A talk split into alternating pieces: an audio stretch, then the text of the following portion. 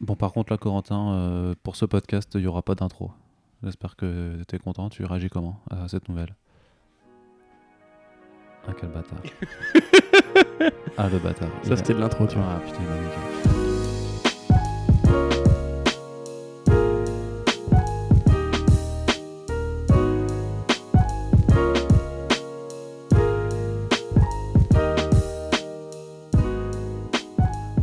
Bonjour à toutes et tous et bienvenue sur comicsblog.fr pour un nouveau podcast, un nouveau rendez-vous audio que vous êtes ravis de, de retrouver, n'est-ce pas, Corentin? Ah, j'espère, j'espère que vous êtes ravis. Bah, J'espère que les gens n'hésitez pas à nous dire avec le hashtag on est ravis euh, si vous aimez écouter les podcasts de Comicsblog.fr. Je te jure qu'il va y avoir Ça trop. fait beaucoup de hashtags. Il y a hein. beaucoup de hashtags, mais, euh, On va faire en- une liste un jour. mais encore, tout, bah, on, a, on a quand même les- le célèbre Corentin d'émission Mm. et le encore plus célèbre Arnaud Rigolo.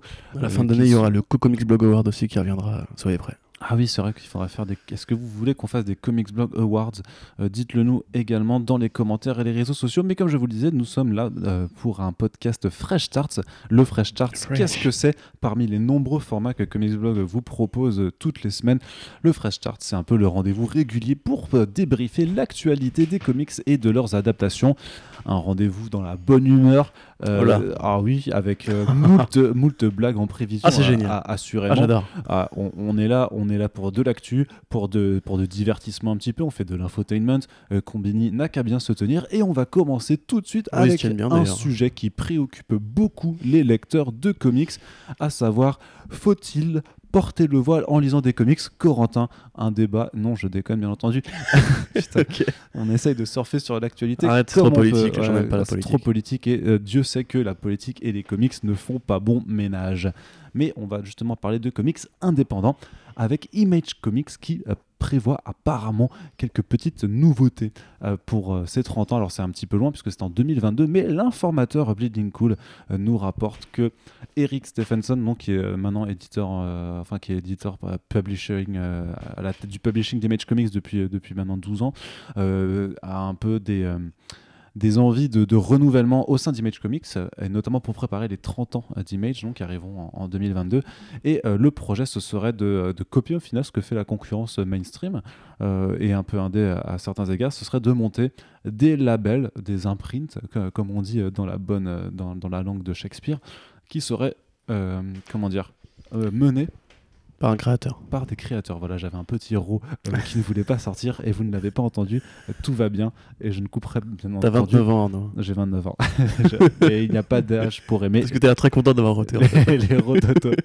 Voilà, c'est hashtag Arnaud Rototo. Franchement, c'est Ouais. plutôt. Je sens, qu'on est sur quelque chose de pas mal. Ah, c'est. Donc voilà, Génial. des imprints menés par, par, par des créateurs. Euh, tu es très dissipé, Corentin, aujourd'hui. Qu'est-ce que c'est? C'est-à-dire que. Euh, C'est un, peu de la même façon que ce que DC notamment a fait euh, depuis, euh, depuis quelques, quelques années, par exemple avec le DC's Young Animal qui était euh, mené par Gerard Way, techniquement Wonder Comics qui est chapeauté Par par, Brian Bendis, ou encore le nouvel imprint d'horreur Hill House mené par Joe Hill. Euh, C'est un peu ce qu'a fait euh, Dark Horse aussi avec Berger Books, euh, mené par Karen Berger, ou Feu euh, Black Round par Shelley Bunch chez IDW. Donc l'idée, ce serait un peu de vraiment de mener, de, créer des, labels qui seront euh, donc euh, l'idée euh, par euh, des personnes qui superviseront un ensemble de titres, un ou plusieurs titres. hein. donc on n'a absolument aucun détail sur quels sont les créateurs qui seront euh, embarqués dans ce genre de projet, mais connaissant Image Comics et Eric Stephenson, on imagine que des grosses pointures euh, de la scène indépendante seront de la partie. Est-ce que Corentin, tu penses que ça permettra d'apporter une forme de renouvellement chez Image Comics qui, on le rappelle, euh, se porte bien quand même en termes de qualité, puisqu'il y a encore de- d'excellentes séries qui paraissent chaque mois, mais qui a quand même dû euh, faire face en 2019 avec l'arrêt euh, de certains de ses plus gros hits, tels que The Walking Dead, tels que euh, Paper Girls, Paper Girls, Image plus de Divine, euh, Black Science. Black Sun, voilà. Et alors, en attendant le retour de Saga l'année prochaine, bien entendu, euh, qui sera de nouveau son, Saga. son gros, voilà, son, son gros porte-étendard. Et en plus, on fait une petite référence à l'un de nos formats qu'il faudra Oh là. accélérer d'ici le Pourquoi retour de Saga. toutes les blagues Eh ben, parce que je suis comme ça, je suis dans l'explication aujourd'hui. Et donc, je te posais la question, Corentin, est-ce que tu penses que ça suffirait à, à- insuffler un nouveau souffle, puisqu'on l'a vu avec les derniers chiffres de, de vente du marché, que quand même, euh, la disparition de ces gros titres, ça fait, quel- ça fait perdre quelques pourcentages de parts de marché euh, en termes de vente et de euh, co- commandé chez Image. Bah, je sais pas, ça dépendra euh, de quel créateur il s'agit. quel, Effectivement, euh, ça dépendra de quel créateur il s'agit. Merci Corentin pour Oui, cette Merci, intervention pas de soucis. terriblement passe à la suite pertinente. On va passer à la suite. Euh, lire des comics aux toilettes, le retour du débat. Et avec le voile, du coup. Et avec le voile Voilà, en plus. les deux. Incroyable. en compagnie de Christophe Castaner. Alors, Allez, oh bah non, tu lis plus là du coup.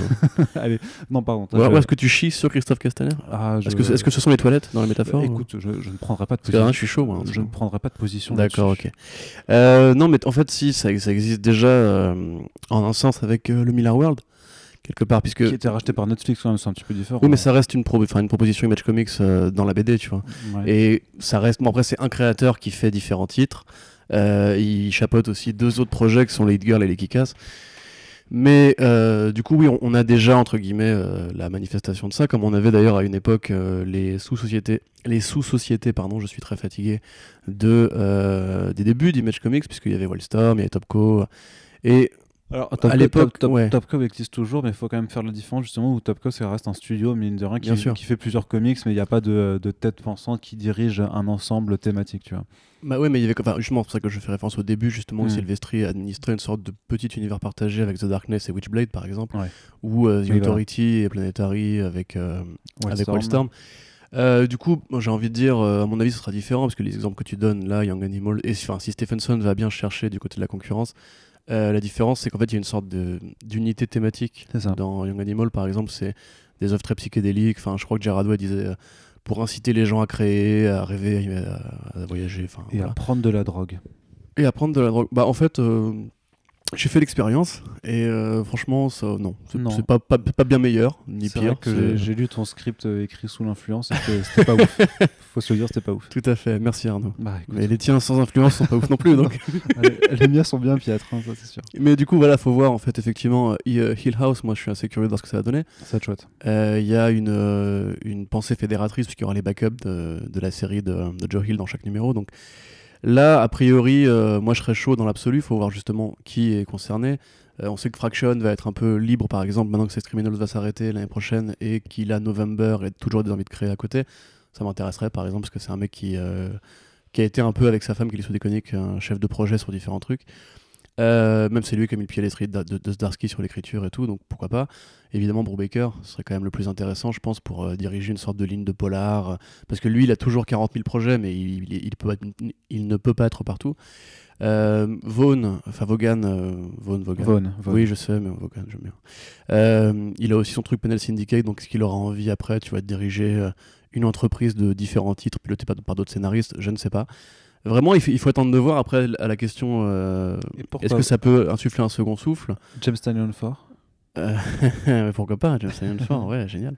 Les directeurs Batman 2019, euh, enfin 2020. Euh, mais t'as aussi d'ailleurs un sens Kirkman, tu vois. Kirkman qui est aussi le, le président de Skybound et qui euh, a plus ou moins une main dans tous les titres de Skybound, que ce soit à l'écriture ou à la production, pour après justement essayer de fabriquer des pitchs. Attention, pitch. Des pitchs Des framboisés, pitchs j'espère. framboises. Tu trouves Ouais. Bah, ça, ça- pitch ça dépend. Ça Ouais, dépend. c'est variable. C'est un peu le pitch mystère, tu vois, tu sais pas ce qu'il y a dedans. en C'est fait. ça. Euh, et qui du coup va en fait euh, essayer de trouver des, des synopsis faciles à vendre ensuite. Donc il y a une- déjà une sorte d'i- d'idée de fédération et de créateur qui Mais, euh, mais pas lance très thém- plusieurs projets. Mais pas très thématique quand même, parce que Pas très Skybound, ça reste, thématique, tu vois, il y a, ouais, y a- ouais, y a rien mais qui je- fédère Je Skybound. suis dans d'accord avec toi, je ce que tu veux, ce que tu veux dire par rapport à ça. C'est pour ça qu'en fait justement ça va vraiment dépendre de chaque créateur. S'ils Ouais. prennent euh, euh, Remender, s'ils prennent Brubaker, enfin tu vois, s'ils prennent les, les bons en fait, tu vois, je, je serais très content. Mais Ah, il si. y, y a aussi plein de mecs qui font des trucs moins bien chez Image Comics. Euh, c'est à voir quoi. Enfin, actuellement, personnellement, moi j'aurais une envie justement de, de Criminalverse, tu vois, par exemple, Ouais, euh, ouais. piloté par Brubaker avec différents scénaristes, euh, même Tynion Forge, chaud, tu vois, par exemple. Ou même Greg Rucka, tu vois. Enfin, je pense qu'il y a plein de, de créateurs qui, sont, qui ont envie, comme ça, d'avoir leur propre petit univers à eux. euh, comme Jeff Lemire qui a créé Black Hammer récemment avec, et qui commence à déléguer à d'autres scénaristes, tu vois. Oui. Euh, Peut-être qu'on arrive à une nouvelle ère justement des, des comics indés où tu as justement une sorte de patron euh, qui va comme ça euh, piloter une petite boîte de salariés intelligents et fidèles. J'attends un peu de voir ce que, ça va, donner. Maintenant, pour moi, ce qui peut sauver Image Comics, c'est une nouvelle grosse machine. Je pense qu'ils la cherchent hein, en ce moment et ils continuent à capitaliser sur leur truc d'a- d'avant. Euh, faut pas oublier qu'il y a aussi Scott Snyder hein, chez Image Comics. Scott Snyder, en un sens, tout DC Comics est devenu son imprint à lui, tu vois. Donc, euh, Mm. puisque c'est pareil, hein, tu vois, c'est une thématique avec des, des, des, des sbires euh, fidèles qui vont vers là où il veut que, que ça aille, tu vois. C'est vrai. Pourquoi pas aussi faire ça chez Image Comics avec un truc en indé, tu vois, j'en sais rien. À voir. Sachant que euh, Snyder a Witches 2 qu'on attend toujours. Oui, bah, pour l'année prochaine, apparemment. Ouais, ouais, c'est ça. Et euh, un projet d'horreur là très bizarre avec Francesco Francavilla, mais qui va mettre euh, Mm. un certain temps à apparaître vu le teasing très distillé dans le temps. Et un Undiscovered Country aussi. et Undiscovered Country qui d'ailleurs en plus j'ai vu passer la news c'est leur plus grosse précommande là depuis depuis Ouais, mais c'est l'annonce du rachat des droits par New Regency qui a vraiment fait fondre le truc. Quoi.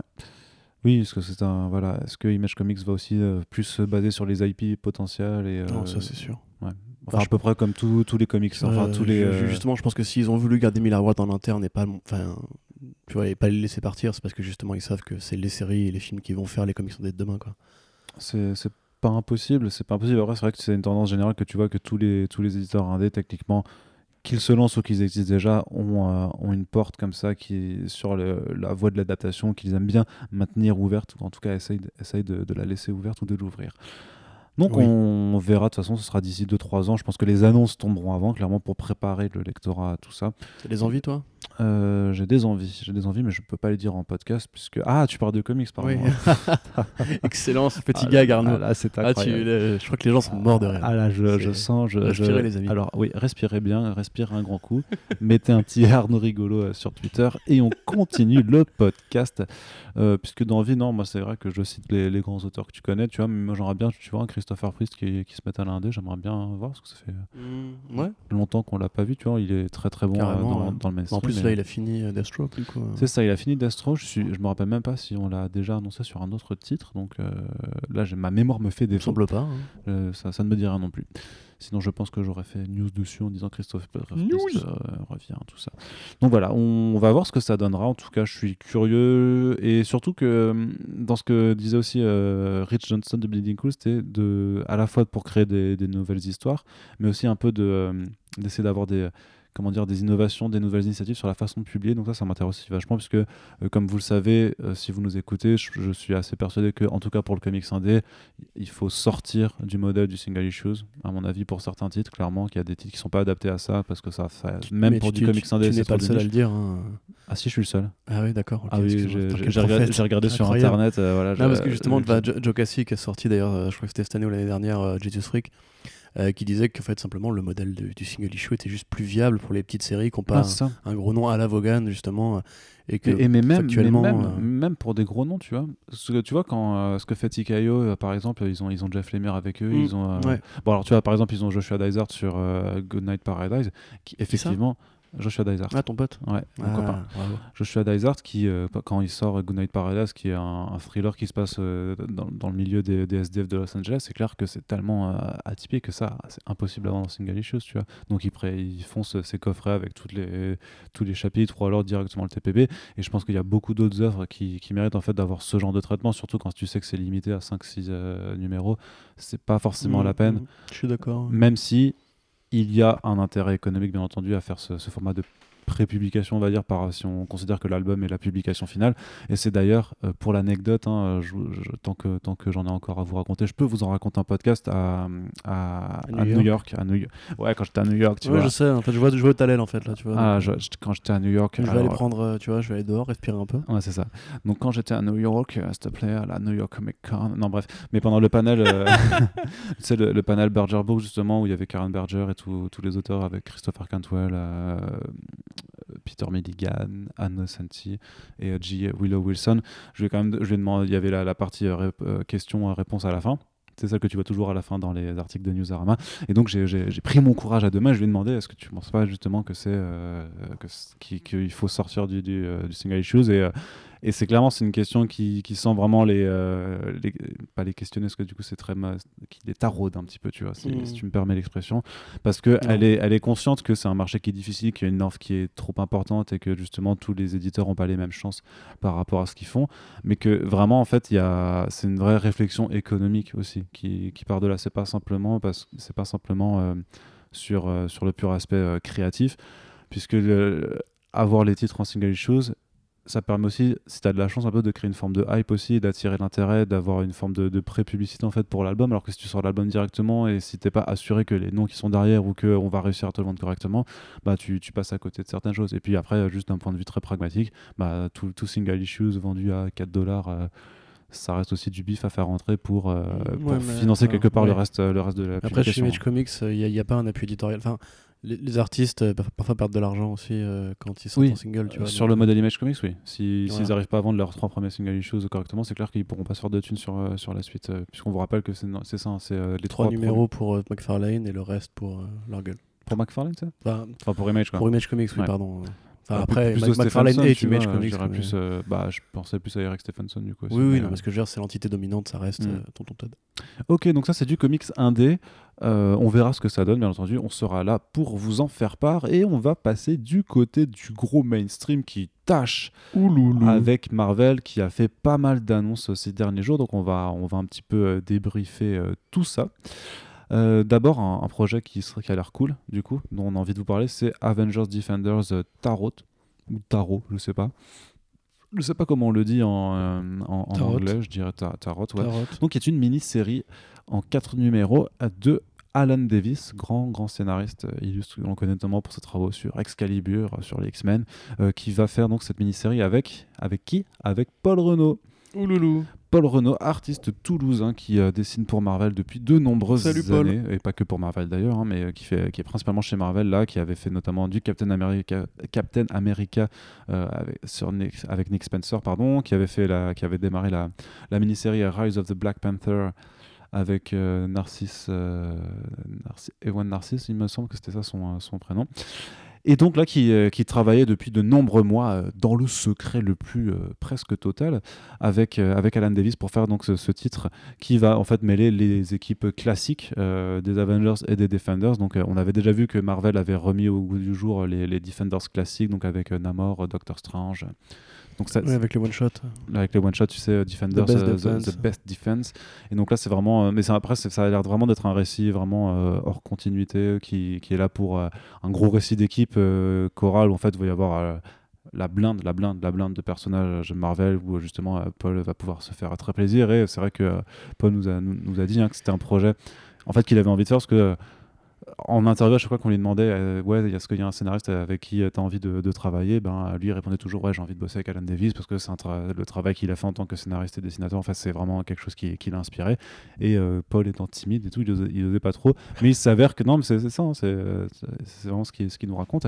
Et, euh, et, voilà, et ce qui se passe, c'est que bah, il a quand même réussi à aller en contact avec lui, à lui parler. Ils se sont parlé, il a fait ouais, est-ce que tu as envie de dessiner quelque chose et ça? Et donc, le projet s'est fait grâce, grâce au travail coordonné euh, avec ses éditeurs. Et donc, on a plutôt hâte de découvrir ça, même si l'inconnu est encore grand. Mais tu vois déjà juste à la couverture, c'est pas une couverture classique de Marvel, tu vois, il y a quand même une forme de, je dirais, de noblesse, tu vois, sans vouloir être pédant ou élitiste, mais tu as quand même, ouais, je sais pas, pour moi, une forme de noblesse de, qui se dégage. C'est pédant de euh, dire noblesse bah non, mais pour, euh, pour dire, c'est pas pour dire que c'est pour euh, pas dire que les autres les autres covers de Marvel sont euh, ne sont pas nobles ou sont pas jolies, tu vois. C'est pas de me faire dire ce que j'ai pas dit.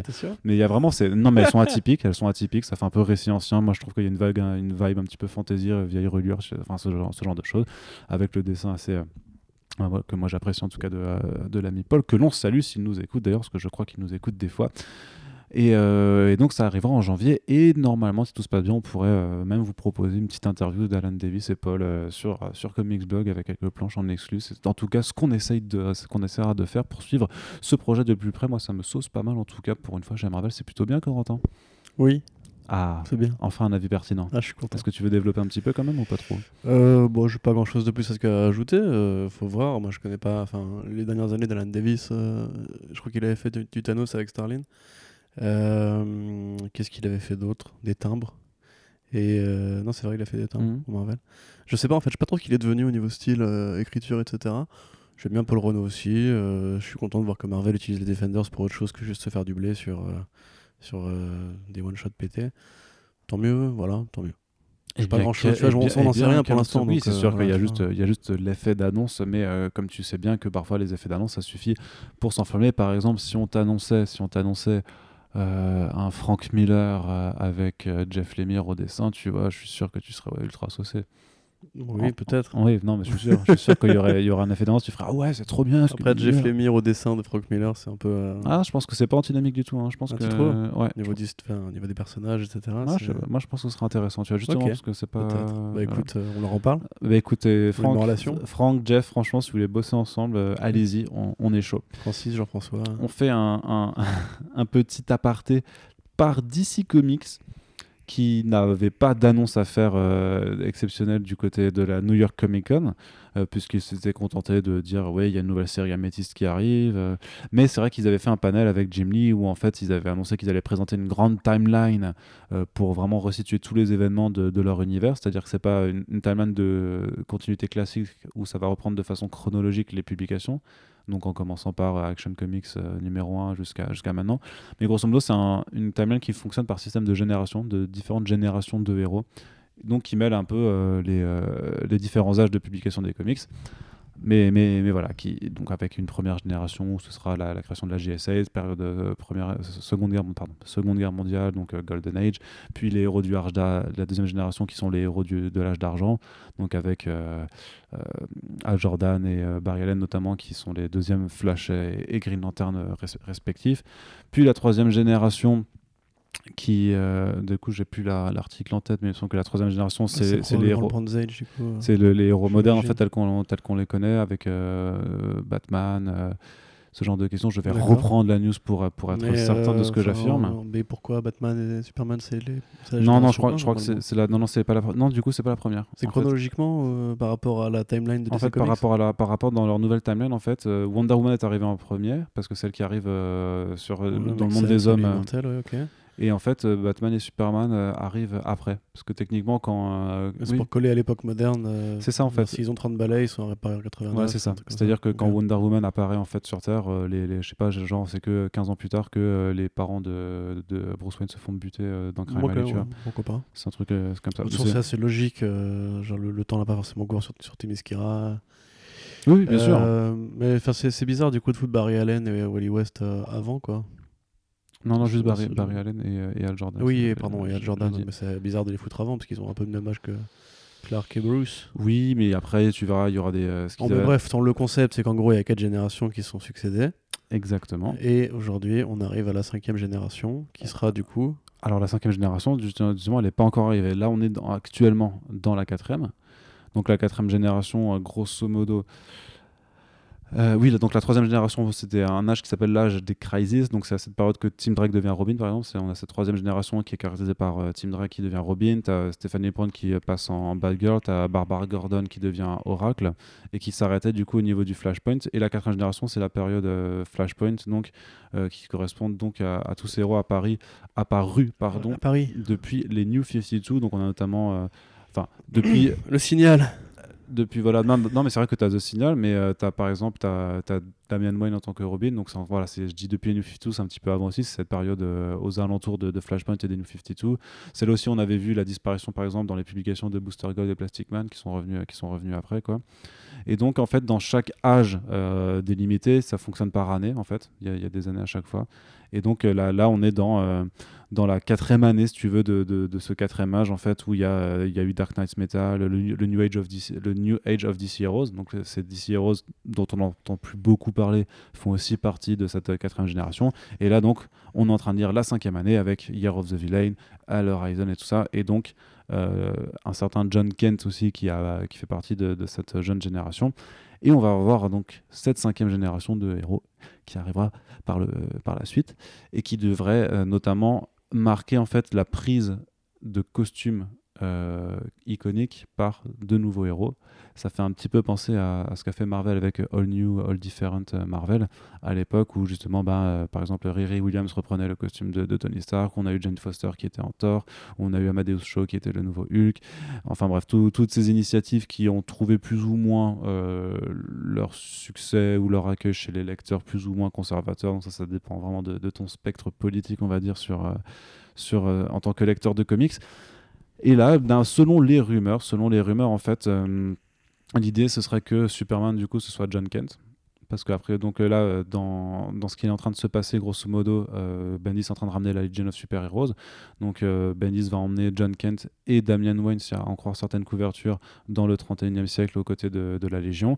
Ils vont vieillir de nouveau. En tout cas, John Kent devrait vieillir de nouveau une fois de plus. Tu te rappelles qu'il avait qu'une dizaine d'années qu'au euh, bout du, premier tome de, Superman qui est sorti chez Urban, on se rend compte qu'il a vieilli, qu'il a maintenant 17 ans.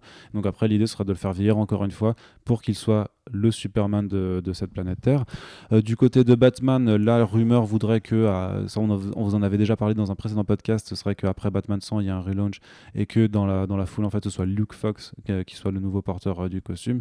C'est-à-dire qu'on va avoir un Batman noir, vous allez voir les médias titrés Batman et noir maintenant et on va devoir faire plein de modérations sur les mecs toujours pas fichus de comprendre que en fait c'est pas grave c'est normal en fait de faire évoluer les héros euh, et de faire changer les porteurs de costumes et que la Green Lantern de la Nouvelle Ce serait la Teen Lantern qui a été euh, introduite par Bendis dans, euh, Young, dans Young Justice et bien entendu tout cela ça va se faire après une grosse crisis qui a déjà été teasée en fait qui arrivera en 2020 qui a commencé à être teasé dans les euh, pages des one-shots Tale from the Dark Multiverse. Il y, a, en fait, il y a un personnage qui est apparu, une sorte de grosse entité cosmique qui était un sort, c'était pas un monitor, mais c'était quand même une entité qui est un peu euh, chargée de surveiller que tout se passe bien dans le multivers.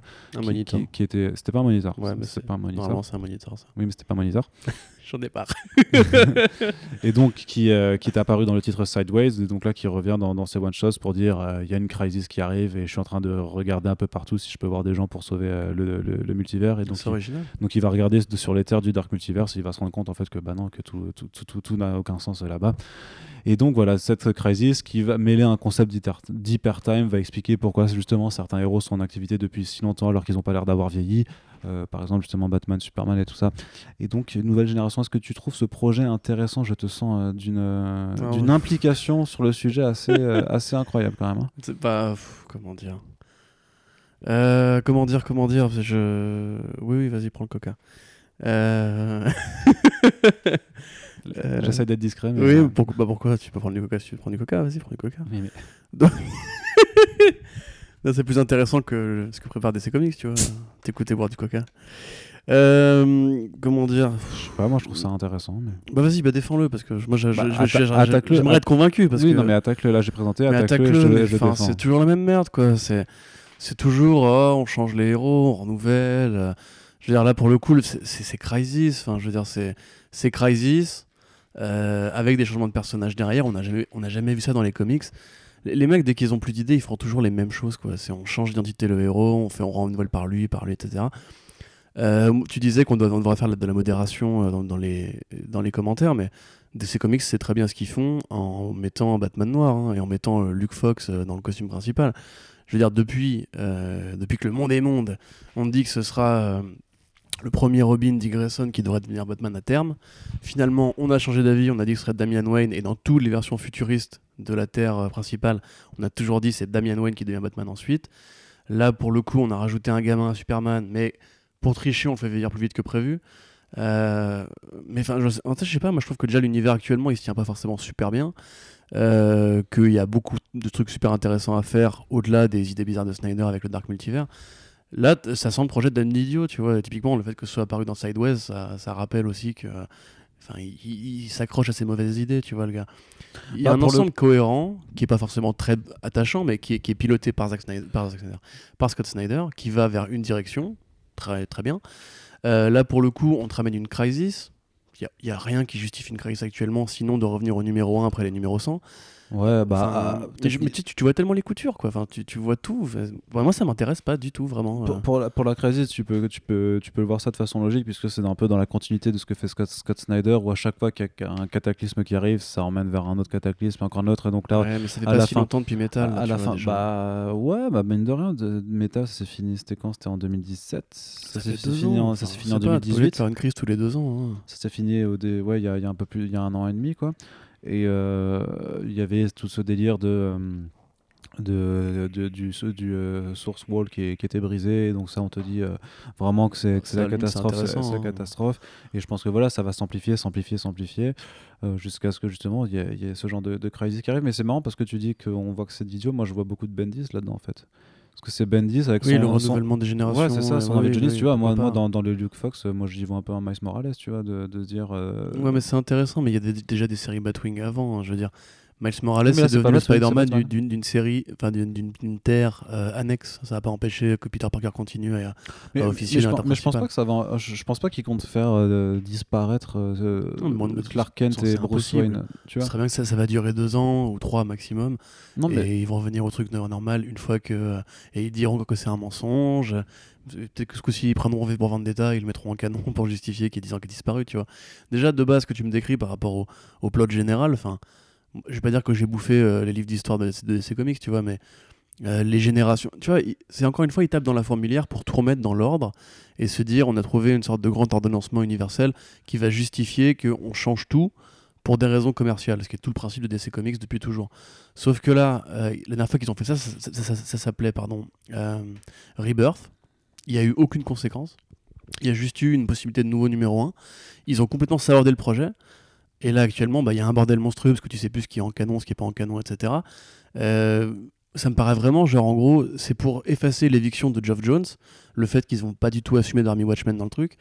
Et du coup, bah, comment est-ce qu'on renouvelle commence avec Faut- ça, tu faut vois que tu fasses attention avec ça parce que. Euh, En attendant que Doomsday Clock 12 arrive et, euh, et de voir s'il y a des, des réels plans par la suite, je pense qu'il faut pas trop trop ça. Je- Mais pour l'instant, moi je suis où est-ce que tu situes Doomsday Clock, tu vois, par Oui, rapport non, au ça- tronc actuel des événements Ouais, non, euh, mais ça, ça, je suis d'accord. là, Bah, ils affrontent quand même la, la- la meuf qui a créé l'univers, tu vois, enfin, Perpetua. Perpetua, ouais. Euh, par rapport à Manhattan, je pense qu'il y a peut-être des, des- des points d'accroche, tu vois, à trouver. euh. Oui, oui, puis par rapport à- au concept d'omnivers et de métavers, quoi, c'est. euh, Mais voilà, mais vois. déjà, tu vois, typiquement, Geoff Jones, il a, bien, il a bien mis le bordel avec le dernier numéro de Doomsday Clock avec Manhattan, je vais rien spoiler, mais Mhm. grosso modo, il t'explique justement la cohérence, et c'est- pour le coup, c'est pas mal foutu, la cohérence de l'univers DC depuis l'apparition de Action Comics 1, et t'explique pourquoi ça a changé, pourquoi la réalité a bougé à tel moment, à tel endroit, etc. Et t'as envie de dire, oui, je veux bien croire, que- c'est canon. Mais si deux mois après, vous me dites, il y a un nouveau monitor qui n'est pas un monitor, qui a exactement le même rôle qu'un monitor, le Dark Multiverse est dans le canon avec le multivers, euh, le, le de l'arrêté est brisé, etc. Mais t'es là, mais les gars, enfin, vous vous prenez trop la tête. À un moment donné, juste, moi, j'aimerais bien qu'on soit revenu à une époque euh, comme dans les années 80, tu vois, où il y avait juste des grands runs et qu'on arrête de vouloir tout le temps euh, renverser la table de thé. Je veux dire, et les relaunchs perpétuels pour justifier des vagues de numéro 1, des changements de héros, ça fait vraiment, c'est un argument marketing en fait, tu vois, c'est vraiment juste ça. Et moi, ce que j'ai kiffé pendant DC ces dernières années, c'est le run de, de Tom King, qui est quasiment pas impacté par tous les événements euh, cosmiques et galactiques. Et j'ai envie de dire que ce qui me repousse chez DC actuellement, c'est que justement, ça devient encore plus le bordel qu'avant, tu vois. Après, je suis pas contre, tu vois, voir Luke, euh, Luke Fox dans le, le rôle de Batman. Il a pas de souci, si c'est bien écrit, je le lirai. C'est juste que déjà, on a écrit des numéros pour te dire que ce serait Damian Wayne qui serait le Batman un jour. Là, on te dit en fait non, parce que je pense sincèrement qu'ils ils savent ce qu'ils font justement pour faire, la, pour faire du bruit, tu vois. Comme encore une fois, quand ils ont tué Peter Parker, les médias euh, généralistes en ont parlé, comme tu disais, ils vont, en- ils vont en parler pour Batman là.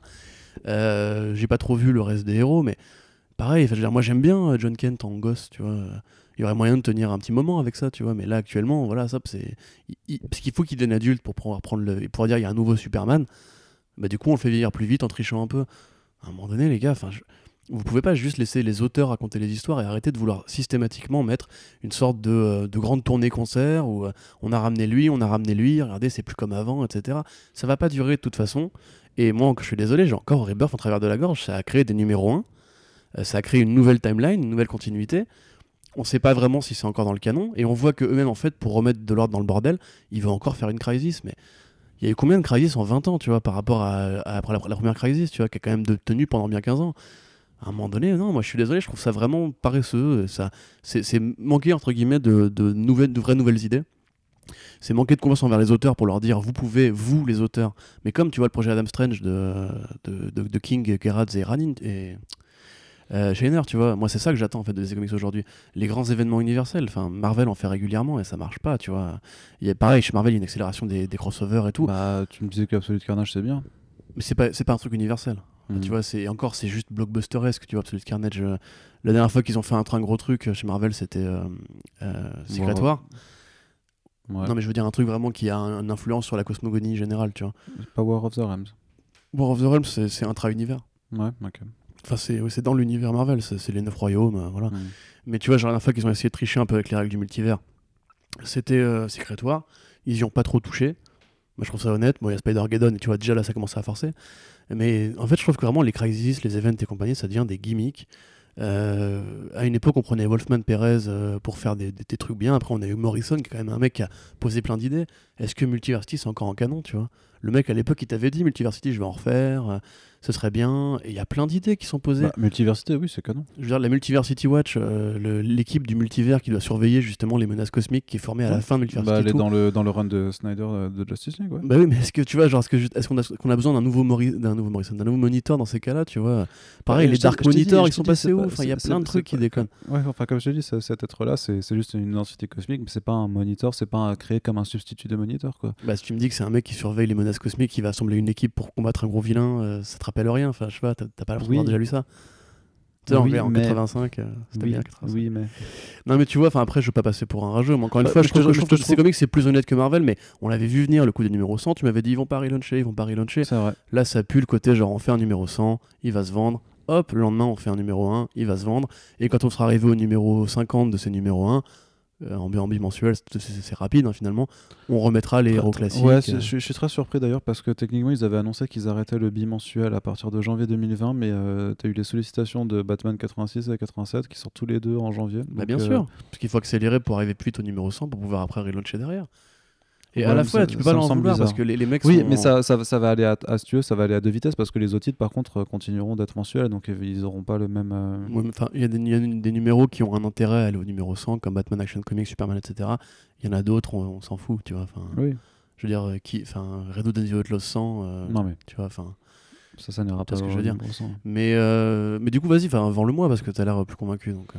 Non, mais je, trouvais, je, te- trouvais quand même très, très dur euh, par rapport à- au fait de, de parler de relaunch perpétuel pour DC Comics, puisque c'est pas ce qu'ils ont fait du tout, justement, parce que justement, on est en train de parler de séries qui, sont, qui vont aller au numéro 100, et que les, les- les trois quarts des séries qui euh, se sont poursuivies sans être annulées, en fait, euh, non, enfin, il n'y a pas eu de relaunch pendant trois ans Oui, quasiment. mais, mais on- je l'observe à chaque fois et à chaque fois on dit DC fait mieux les choses que Marvel et là-dessus je suis, je suis tout à fait content.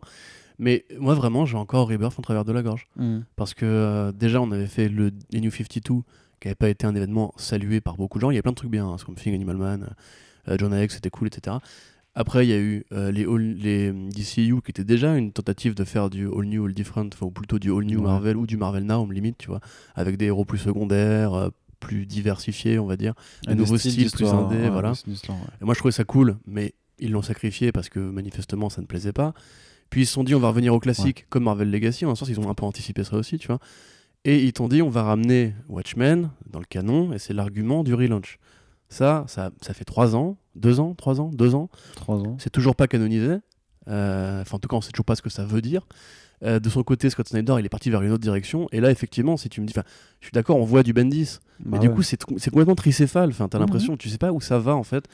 Et moi, j'aimerais juste, si tu veux, justement, que dans tout ce merdier, on se rappelle qu'au départ, on lit des comics. On lit pas juste un univers. Enfin, on est combien à lire les 50 séries de DC euh, euh, mensuellement, tu vois? Enfin, personne ne lit tout, ça. Déjà, si tu lis Justice League, Batman, Superman, Batman, enfin même pas Batman d'ailleurs, Justice League, Bat- Bat- Batman, Superman, et les, tous les trucs de Snyder, t'as déjà une vision de ton univers qui est cohérente. Moi, j'aime pas, mais il y en a qui aiment bien. Si tu veux lire du Bendis, t'as Wonder Comics et avec sa continuité. Et si tu veux croire que Geoff Jones est dans le vrai et que Dan Didio a envie de lui laisser le temps de faire son truc, bah dans ce cas-là, t'attends que le deux éclogues soit fini. Là, l'annonce, vraiment, ça fait précipiter et vraiment, ça. Enfin, la, nouvelle génération de héros qui prennent la place des anciens, c'est un gimmick, vraiment. Dans les comics, c'est un truc que tu fais quand t'as plus d'idées pour relancer la machine. Ouais, je, vraiment, ça, ça m'excite pas du Et tout. pourtant, c'était. Euh, je sais pas, justement, quand tu parles de Damian Wayne, c'était bien. Oui, mais Damien Mann, c'était bien parce et que même- ça, et ça ajoute à sur, Batman. sur- sur le run de. Morrison, quand euh, Dick Grayson a repris justement le, le costume de Batman et qu'il y avait la série Batman et Robin, bah, c'était bien. Oui, bien sûr. donc ça, donc ça empêche mortel. pas. Donc ça, ça botte un gimmick. Ça, Ça empêche pas, que, les séries soient bien. Voilà. Je ne dis Ouais. absolument pas dit ça. Je dis que l'éditorial me fatigue. Parce que, ah, pardon. Ce que j'aime chez DC, si tu veux, c'est que contrairement à Marvel, je vais énerver des gens, mais la timeline se tient. Euh, Il y a plein d'incohérences, il y a plein de conneries, il y a eu plein de trucs qui ont dû être corrigés avec le temps, avec des crises ou des retcons. Mais dans l'ensemble, on avait fait un podcast là-dessus d'ailleurs pour, pour Multiversity en backup. Euh, tu peux écrire l'histoire de DC Comics du multivers et trouver une sorte de cohérence générale. Hmm. Là actuellement, enfin, je trouve que c'est vraiment c'est le dawa et rajouter une crise par-dessus ça en mode euh, on va foutre la poussière sous le tapis, on va faire comme si on n'avait rien vu, Manhattan et compagnie.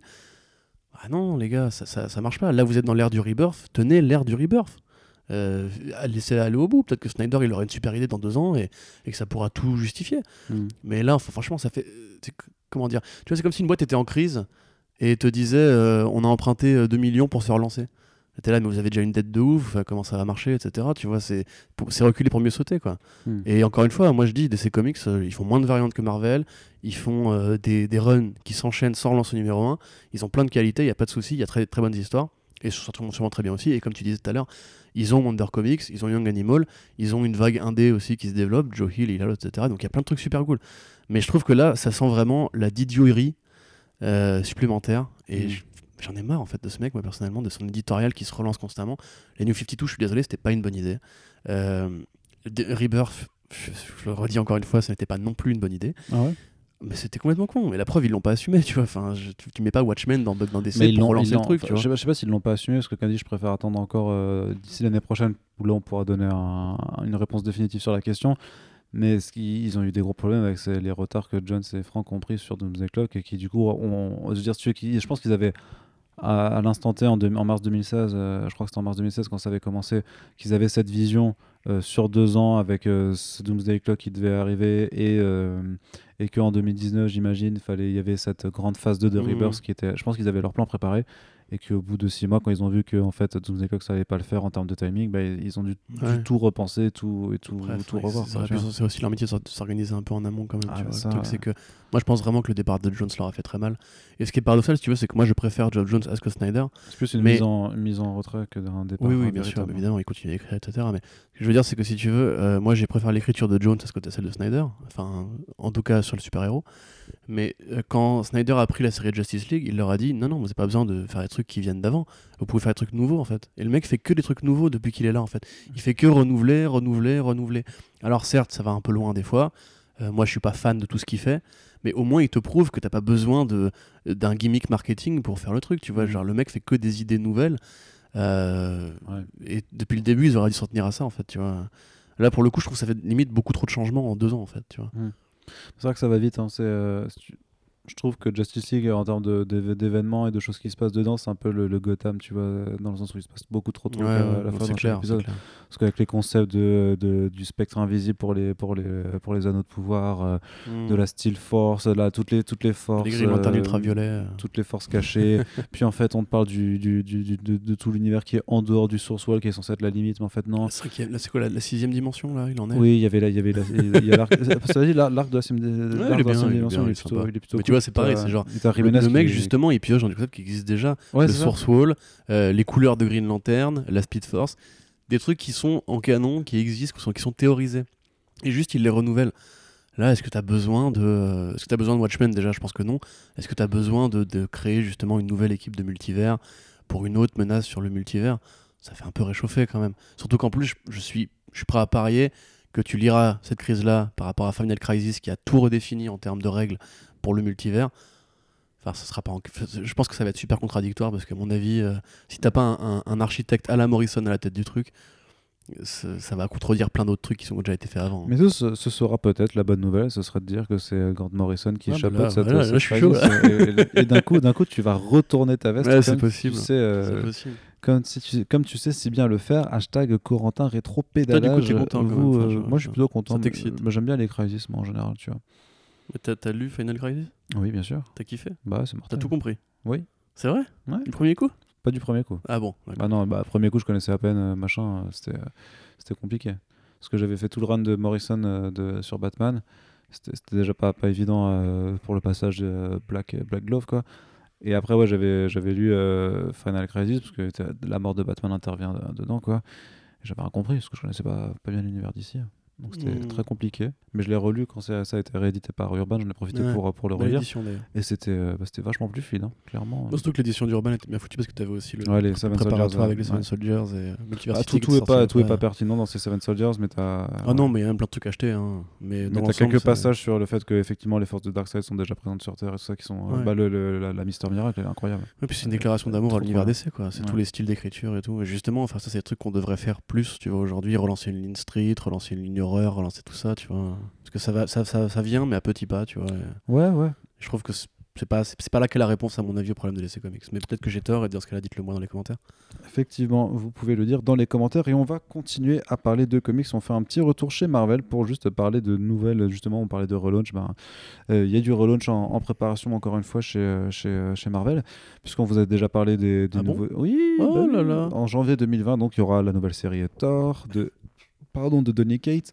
Il y aura la nouvelle série Guardians of the Galaxy par Al Ewing. Il y aura la nouvelle série Wolverine. Wolverine par euh, Ben Percy. Et donc, on aura aussi un nouvel, euh, une nouvelle série Hawkeye, Hawkeye Freefall, écrite par euh, Matthew Rosenberg, qui est donc le mec qui a fait le Punisher, euh, période Legacy Mhm. et Fresh Start, qui a Les fait aussi, euh, aussi, le ouais. Uncanny X-Men, euh, Ouais. assez désastreux à- de ce que j'ai pu, Ah, tu lu comprendre. Non, je l'ai pas lu. Ouais, moi, je savais que ce Non, serait relaunché, donc Ouais, c'est ça. je pas, je sais pas Non, non, je suis plus sur, plus sur le Hickman, quoi. Euh, et qui, qui, qui sera par contre en- avec Otto Schmidt au C'était pas lui, euh, Tales of Suspense? Si, ça par contre. Ça, oui. c'était vachement bien parce qu'il avait déjà, du coup, c'était Oui. déjà euh, OK. Donc, Oui. why not? Ouais, c'est ça, il y avait du Hawkeye effectivement là-dedans, et c'est vrai que Tales of Suspense c'était un petit peu mieux. Euh, du coup, voilà, donc c'est une nouvelle série Hawkeye avec euh, Otto Schmidt, qui était le dessinateur de Green Arrow, Period Rebirth, euh, tueur. sur, sur des ouais, Un qui, est complètement, qui est complètement fou. Donc, ce qui est incroyable, c'est que l'équipe de Green Arrow Rebirth, au départ, c'était Ben Percy avec Juan Ferreira et Otto Schmidt. Bah, il- Marvel a récupéré tout le monde, puisque Ben Percy il va faire le, euh, le Wolverine, que Juan Ferreira, ça fait déjà pas mal de temps qu'il est, sur, qu'il est chez Marvel, et que. Qu'est-ce que je voulais vous dire Euh, Qu'on a eu en podcast et qui, donc, euh, qui nous parlait de son travail euh, chez Marvel justement. Et, euh, et donc Otto Schmidt aussi, le, le troisième larron. quoi. Vous avez So- récupéré Sorrentino aussi, parce qu'ils aiment bien Green, ils aiment bien Green Arrow en fait chez Marvel. Ouais, ouais, il- il- ils aiment- et, et Jeff Lemire remarque, hein, c'est vrai, c'est vrai que c'est la deuxième fois qu'ils récupèrent des équipes Ouais. de, de Green Arrow. C'est un peu l'équipe, c'est- la série talent, lanceur de talent chez Ouais. DC pour aller chez Marvel en fait. Bah C'est un tremplin. il doit y avoir quelque chose comme ça. Bref, ça t'intéresse ou pas? Grave, carrément. Euh, bah, Rosenberg. moins plus, plus pour le dessin du coup que pour le scénariste, clairement. Mais, Ah, moi j'aime bien, enfin j'aime bien. Justement, j'ai bien aimé Tales of Suspense, typiquement, euh, qui, était une histoire cool où euh, le Winter Soldier et euh, Hawkeye se, se mettent sur la piste de Black Widow qui était morte, mais en fait non, parce que chez Marvel personne ne meurt jamais. Du coup, c'était chouette, c'était bien dessiné, il y avait une petite vibe polar, un peu thriller politique à la con, façon, tu sais, un peu euh, comment, euh, la mort dans la peau, tu vois, Ouais. mais un, un peu plus, un peu plus rigolo, un peu body movie et tout. Euh, et son Punisher, j'avais bien aimé le premier arc quand il était, euh, enfin quand il était parti botter les fesses de Bachar el-Assad, grosso modo, parce que c'était un peu ça, quoi. C'est le Punisher qui prend War Machine, qui va dans un pays en guerre du Moyen-Orient, je crois, et qui juste massacre à la, à la pelle plein de gens. Bon, pareil, le dessin était top, donc ça a sûrement influencé parce que dès que ça a changé de dessinateur, c'était quand même moins bien. Euh, je suis pas forcément super fan du côté Rosenberg partout, parce qu'il a aussi fait pas mal de trucs moins bien, mais c'est vrai qu'il y a un côté un peu Ben Percy chez lui, tu vois. Genre, c'est le bon gars, il est talentueux, il est pas brillant, mais il, il fait ce qu'il a à faire. Euh, au- ok, c'est un bon personnage, enfin, c'est un de mes personnages préférés chez Marvel, donc euh, en, en témoignent mes nombreuses pépés. ouais. Euh, Et en témoigne voilà. euh, ton poster de Jérémy Renner euh, chez toi. Quoi. Mm. Tu sais qu'il y a eu des révélations sur lui Ouais, apparemment. ouais, des bails Bresson. Toi, ouais. je t'avais dit que c'était un enfoiré. Ouais, mais Apparemment, il est co- cocaïnomane, euh, il a son gamin et tout. Apparemment, Jeff Goldblum aussi. hein. Ouais, ouais, ouais, ça me ça m'étonne pas ça. Donc euh, voilà. Ne- Tu sais que Jeff Goldblum, tout le monde stan sur lui, mais je crois que sa femme, elle a 30 ans de moins que lui, un truc comme ça. Et Ouais. personne dit rien, tu vois, là-dessus. Genre, tout le monde dit non, c'est normal, il fait ce qu'il veut. Bah écoute, l'amour n'a pas de limite. Mais je suis d'accord avec ça. Mais c'est quand même bizarre que justement tout le monde l'adore, alors que dès que tu parles de Vincent Cassel avec sa femme qui est 20, 20 ans plus jeune que lui, tu vois, tout le monde dit ah pervers et tout. Chelou, non Je sais pas. Moi, je sais pas. Mais ce sera sûrement le sujet d'un autre podcast qui ne sera pas sur Comics Blog, je pense, euh, pour le, pour le coup. T'en rêverais à vous. Hein? T'en rêverais de parler Vincent Cassel en podcast? Euh, Oui, mais ce serait une nouvelle fois des, des Ce propos. serait un peu érotique. Voilà, ça, ça serait un peu homo-érotique et je, je ne voudrais pas C'est vrai hein, choquer- ce qu'il dit là, c'est voilà. très homoérotique. Je ne voudrais pas choquer euh, nos- nos auditeurs. Du coup, Du donc coup, ça voilà, le message de fond, c'est Jérémy Renner est une grosse merde depuis le début. Voilà, sachez-le. Je suis pas d'accord. Ravencroft, est-ce que tu peux nous parler aussi un peu de cette série Ravencroft qui a été annoncée par Marvel, donc là qui n'est pas un relaunch mais une nouvelle série qui se situe dans le sillage de l'après Absolute Carnage. Oui, euh... il y a que des bons trucs aujourd'hui. Euh, Ravencroft, euh, donc c'est le plagiat de Marvel de l'Arkham Asylum. On va dire ça comme ça parce que c'est une sorte d'asile un peu inquiétant, gothique, où on met les fous dangereux. Euh, et un petit peu comme il y avait eu Arkham Manor quelques années après Batman Eternal quand, euh, quand le- l'asile d'Arkham avait été, avait été détruit. Bah là du coup ils font une série où l'asile d'Arkham a été détruit et reconstruit. Et on va suivre la vie à l'intérieur de l'asile de, euh, De de Ravencroft. Ravencroft, pardon, oui, excusez-moi. Voilà, ça va être vu à travers le- les yeux de John Jameson, qui, donc le fameux fils de Jonah, qui, voilà, il veut, il veut aider les gens. et, euh, mais il n'y arrive pas parce que les, les, les vilains de l'univers Marvel sont pas possibles. Enfin, on peut pas les soigner, quoi, grosso modo. Et euh, voilà, petite vibe horreur, euh, petite vibe. Mais, mais comme, fou, mais comme un, un, un titre qui a l'air relativement, entre, entre, entre guillemets, ambitieux, dans le sens où il y a quand même déjà des, des, des tie-ins qui ont été annoncés. Donc ça, ça- Ouais. c'est pas, c'est pas juste une mini-série, ça a l'air d'avoir déjà une portée semi-événementielle aussi, tu vois. C'est ça. Alors c'est Frank Thierry, donc le, le bras droit de Donny Cates, hein, parce que c'est lui qui fait quasiment tous les dérivés d'Absolute Carnage, enfin même de Venom, il a déjà fait du Venom avec eux. Euh, Thierry qui est aussi un mec qu'on trouve beaucoup chez Archie Comics. Euh, bah, là oui, il y a donc il y a des dérivés, il y a trois numéros euh, dérivés. Alors si je dis pas de bêtises, il y en a un sur Saber, enfin Sabertooth en français, c'est quoi déjà? Dent de sabre? Oui. Euh, Il y en a un sur Dracula et il y en a un sur euh, euh, bah, sur Carnage en Mm. fait tout simplement. Je sais pas pourquoi je, me- je cherche pour rien. Euh, oui, grosso modo, en fait, vu que l'asile a été, détruit, on, on retrouve les archives et dans les archives se cachent euh, des récits un peu oubliés de l'histoire de certains de, de ces pensionnaires. Euh, donc c'est Frank Thierry qui dessine, qui écrit tout. Euh, c'est Sandoval qui fait toutes les couvertures. Envie, voilà, il était là. Euh, du coup, voilà, donc sur euh, Carnage, on aura du Guyu euh, Villanova, Guillermo Sana sur Sabertooth et euh, Stefano Landini sur Dra- Dracula. Mmh, Et- c'est pas mal ça. Oui, et c'est Angel Unzuetag sur la série principale. Donc voilà, bon, moi vrai que j'aime bien toutes ces, euh, tous- tous les titres un peu arkhamiens euh, de DC Comics. Euh, Arkham Asylum, Living Hell de Lancelot par exemple, Ah, ou. Arkham Manor, euh, ouais, carrément, c'est super bien. Arkham Manor, c'était dessiné par Sean Crystal, c'était ouf. Ouais, c'était ouf. Mais même le, enfin, le scénario était pas dégueu. hein. Et euh, du coup, ouais, je suis content. J'ai envie de dire euh, pourquoi pas. Marvel fait, va combler justement un, un manque que DC a pas forcément envie d'occuper en ce moment. Donc, euh, Bah, Après, DC va faire du, du Hill House, donc techniquement sur l'horreur, ils sont, ils sont oui, oui, oui. Non, mais tu sais, il y, a- il y a aussi une vibe, genre l'a- l'asile de super vilain, tu vois, qui Mm. est quand même assez, assez estampillé DC Comics en général. Pourquoi pas Après, je sais pas trop ce que ça va donner parce que Frank Thierry, moi, c'est vrai que c'est pas un scénariste qui me renverse en général. Euh, là, j'imagine qu'il sera un peu épaulé par Kate, puisque ça reste quand même un, spin-off de Absolute Carnage. Euh, à voir, pourquoi pas, ouais. Tu vois, finalement, j'ai envie de dire. Comme ça. Effectivement. Eh bien, je t'avoue que je, n'en dirai pas plus en tout cas, puisque je t'avoue que moi ça me parle pas des masses, mais je, je suis quand même assez curieux sur euh, vraiment, moi c'est vraiment cet aspect, ouais, pourquoi vous mettez des tie déjà pour un titre qui a pas l'air non plus ultra important, donc euh, Peut-être qu'il prépare un truc euh, depuis l'asile de Ravencroft, ou Ouais, alors c'est juste une envie de Frank Thierry. hein. Tu sais, il y, a- plein de gens qui kiffent justement ce côté euh, psychiatrique, euh, asile de fous dangereux, etc. Enfin, ça a donné plein de trucs bien par le passé. Donc, c'est juste dommage, par exemple, que Grant Morrison n'ait pas fait Arkham Asylum 2 comme il a promis de le faire. hmm. Mais voilà, j'ai envie de dire. Est-ce que tu lis des comics en numérique, Corentin? Oui, Tu aimes ça? Oui. Donc tu seras ravi d'apprendre que Urban Comics est lancé enfin sur le marché du, du comics numérique Ravi. euh, en France. Bah non, parce qu'on les reçoit à la rédac, donc je les paye plus depuis longtemps. mais- C'est vrai. Hashtag privilégié. Euh... me regarde pas comme ça. C'est Non, mais bien, oui, je suis c'est- content. c'est bien de se la raconter comme Non, ça. je suis ouais. content, je suis content, vraiment. Euh, Voilà, cool. parce qu'en fait, les, les... c'est vrai que l'offre, l'offre numérique en France n'est pas non plus des plus folles. Ça- Enfin, ça dépend des éditeurs, mais là, on Ouais, a vu Comic donc, City, quoi. La Comixology, putain, Comic City, Comixology. euh, Comixology. Bah euh, oui, mais même, même via Comixology, c'était pas ouf. Et puis là, on a, on a appris tour à tour que, que les plateformes Isneo et Sequence City, en fait, ben, se sont associées avec Urban Comics pour proposer une sélection de titres. Alors, il y a des grands classiques de Batman et du Joker, parce que justement, le lancement, ça, s'est un petit peu fait autour des 80 ans de Batman et de la sortie de Joker.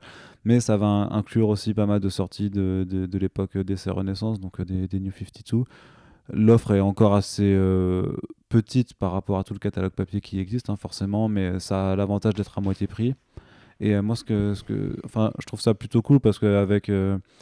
Enfin, on est en train de voir que quand même de plus en plus d'éditeurs sont en train de, jouer le jeu, en tout cas de jouer la carte du, comics numérique, parce que malgré tout, il y a quand même beaucoup de gens qui possèdent des tablettes, il y a beaucoup de gens qui, peuvent utiliser ça pour, lire du comics. Ça a certains, ça avantages quand tu as par exemple un studio de, de 16 mètres carrés, que tu n'as pas de la place d'avoir une énorme bibliothèque chez toi. Et surtout pour les déménagements, c'est beaucoup moins chiant. Tu, tu en attesteras, Corentin. Et euh, du coup, moi, je trouve, ça plutôt intéressant. Et surtout que tu as quand même la plateforme Sequence City qui a, qui a quelque chose d'intéressant. C'est euh, c'est ce qu'ils appellent leur format Prums. Où en fait, c'est euh, genre 4 semaines avant la sortie d'un album. Ils te font un- une pré-publication avec euh, 30 pages, euh, par exemple, euh, 30 pages par semaine avant que euh, l'album ne sorte en librairie. Donc une fois que l'album sort en librairie, pour pas faire de concurrence, l'album disparaît de l'application. Mais tu as quand même une forme de, de, de pré-publication, euh, de publication anticipée qui, qui, est en train de se faire. C'est pour 3 euros, pour 3 euros, je crois, pour, pour 3 euros par mois. Tu peux avoir du coup accès à une sélection de bouquins comme ça en fait. Et, genre là en ce moment, euh, là en ce moment même, C'est pas cher. hein. bah non, c'est pas cher du tout. Et euh, en ce moment même, là où on enregistre le podcast, il y a genre. Excusez-moi. En simultané, tu as euh, la Magnificent Miss Marvel de, de Saladin Ahmed, euh, Vie et mort de Toyo Harada de Joshua Dysart euh, avec Bliss. Euh, tu as. euh, euh, tu as ce titre de H1, je, je sais plus si c'est Ignited ou si c'est si c'est un autre titre de, de H1 de- des Humano.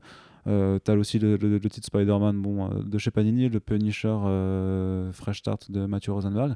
Donc je trouve que c'est vu que tu vois tu vois tous les éditeurs qui, participent à ça, moi je me demande bah, si Urban devrait pas aussi se proposer quelques sorties de façon comme ça en fait en, en prépublication.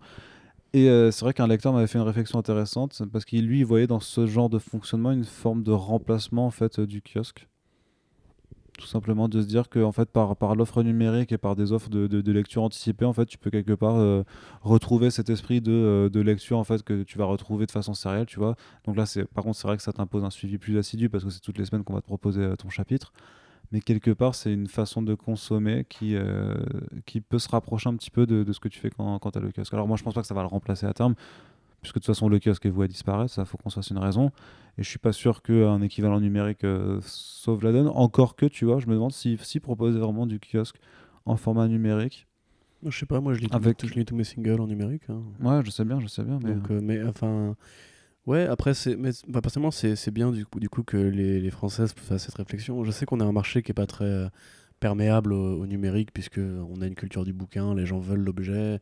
la Mais, collection. euh, la collection, mais comme tu dis, du fait de variables euh, réelles, de la vraie vie, que ce soit la surpopulation ou le prix des loyers à Paris, tu vois, par exemple.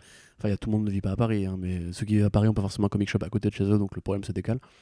Ouais, moi je trouve ça bien. De toute façon, je, je trouve que j'ai toujours dit que ce serait une. Enfin, c'est pas encore acté, act- acté, mais j'ai toujours dit que ce serait justement une sorte de, de rampe de lancement pour euh, démocratiser un peu le comics, parce que c'est vrai que les, les libraires euh, traditionnels ont beaucoup de choix, beaucoup d'offres, etc. Les grandes surfaces s'y sont mis. euh, C'est encore un peu tangent. Enfin, tu vois, tu cherches un truc précis, tu vas dans un- une grande surface, tu demandes à un mec, vous n'aurez pas du Darwin Cook, etc. Il saura pas forcément te dire, tu vois. Donc, Non. il faut trouver une sorte de point entre les deux. Moi, je suis pas pour la, la disparition des libraires et je suis, pas pour- je suis pas non plus pour la disparition des bouquins. Mais euh, tu vois, par exemple, si j'ai un, mettons que j'ai un neveu ou un, ou un gosse un jour, tu vois, euh, que je veux lui faire découvrir mon bouquin 35 euros, que j'ai peur qu'il qu'il colorie sur les pages ou qu'il les déchire, je lui file ma tablette avec le, le- la BD, il se fait kiffer. Ouais. Et puis effectivement, quand tu pars en vacances, euh, pour le train, tu vois, enfin, il y, y a plein d'avantages en fait. Et comme tu dis, tout le monde a un smartphone euh, au bout de la patte, tu vois. Enfin, ça sert pour réviser avant les interviews, euh, ça sert pour euh, réviser avant un podcast, tu vois. Enfin, c'est, il y a plein de trucs cool euh, qui vont avec le numérique et l'offre en elle-même. euh, bon, bah, je trouve ça un peu bizarre effectivement le chapitrage hebdomadaire, c'est un peu, un peu bête. Mais euh, pourquoi pas, tu vois. Après, personnellement, le prix en tout cas est, est- est attra- est attractif, est attractif. Mhm. Mais je conseillerais aux gens quand même de suivre justement si vous voulez vous mettre à la lecture numérique. Déjà, il y a des tablettes très bien qui, qui bousillent pas les yeux, hein, ça existe aujourd'hui. Euh, les offres de Comixology par exemple qui feraient très régulièrement, un peu comme Steam, des promos euh, super intéressantes pour acheter et pas que juste pirater du- des comics en numérique. Euh, c'est pas c'est pas des RM free du coup, c'est tout Ah, via l'application. Non, non, non, ouais, c'est ça. Ouais, Ouais, c'est chiant. par contre. Ouais, et Mais, mais, euh, mais t'as t'as Graphite, tu sais, l'application euh, qui permet Ouais. de d'avoir. Ouais, bah, j'ai rattrapé tout et récupérable grâce à, grâce à eux d'ailleurs. Ouais, non, mais c'est ouf. Que j'allais dire, en fait, moi, en fait, je lis surtout des comics numériques en anglais. Donc, euh, je vais pas me mettre à Second City, forcément. Mm. Mais euh, ouais, ouais, ouais c'est bien en tout cas que cette réflexion-là commence à se lancer un peu en France. Quoi. Bah ouais, clairement. Donc on voilà, Parlez-en on, vous. on vous invite à, à tester hein, les différentes applications. Donc il y a Isneo, il y a Second City notamment quoi. euh. Non, en parlant de ça, on avait parlé la dernière fois de, euh, de l'appli sur laquelle le comics de Dave Gibbons était, euh, était édité à la Treatment. Ouais, ouais. Euh, J'ai fait l'effort de euh, la rouvrir pour essayer de relire un peu, euh, me préparer à la sortie, etc. Et putain, c'est impossible. c'est ça, c'est du turbo média, mais, mais sale, tu vois. Genre, c'est- il faut que tu restes appuyé pour que les, la case, la bulle apparaisse, t'as un vieux mouvement, etc. Ouais. Ça, par contre, du coup, éditeur, si vous nous écoutez, euh, le turbo média, c'est cool pour certains, y a pas de souci. Mais euh, voilà, les scans de pages, c'est la base. Faites ça d'abord, ou proposez le choix au moins, parce que Hmm. cette application, là, pour le coup, il faudrait que je te, que je te montre, mais c'est un délire. C'est un scandale. Ok. C'est impossible de dire comme ça. Ok. Et on termine avec une, grosse, grosse, grosse news euh, du côté. Alors, c'est côté comics, ciné, c'est un peu côté tout. Du coup, j'ai voulu la placer en comics parce qu'il y a peut-être moyen qu'il y ait des répercussions. On retourne encore une fois hein, du côté de Marvel, puisqu'on a appris que Kevin Feige devenait le nouveau euh, Chief Creative Officer de Marvel euh, dans sa globalité.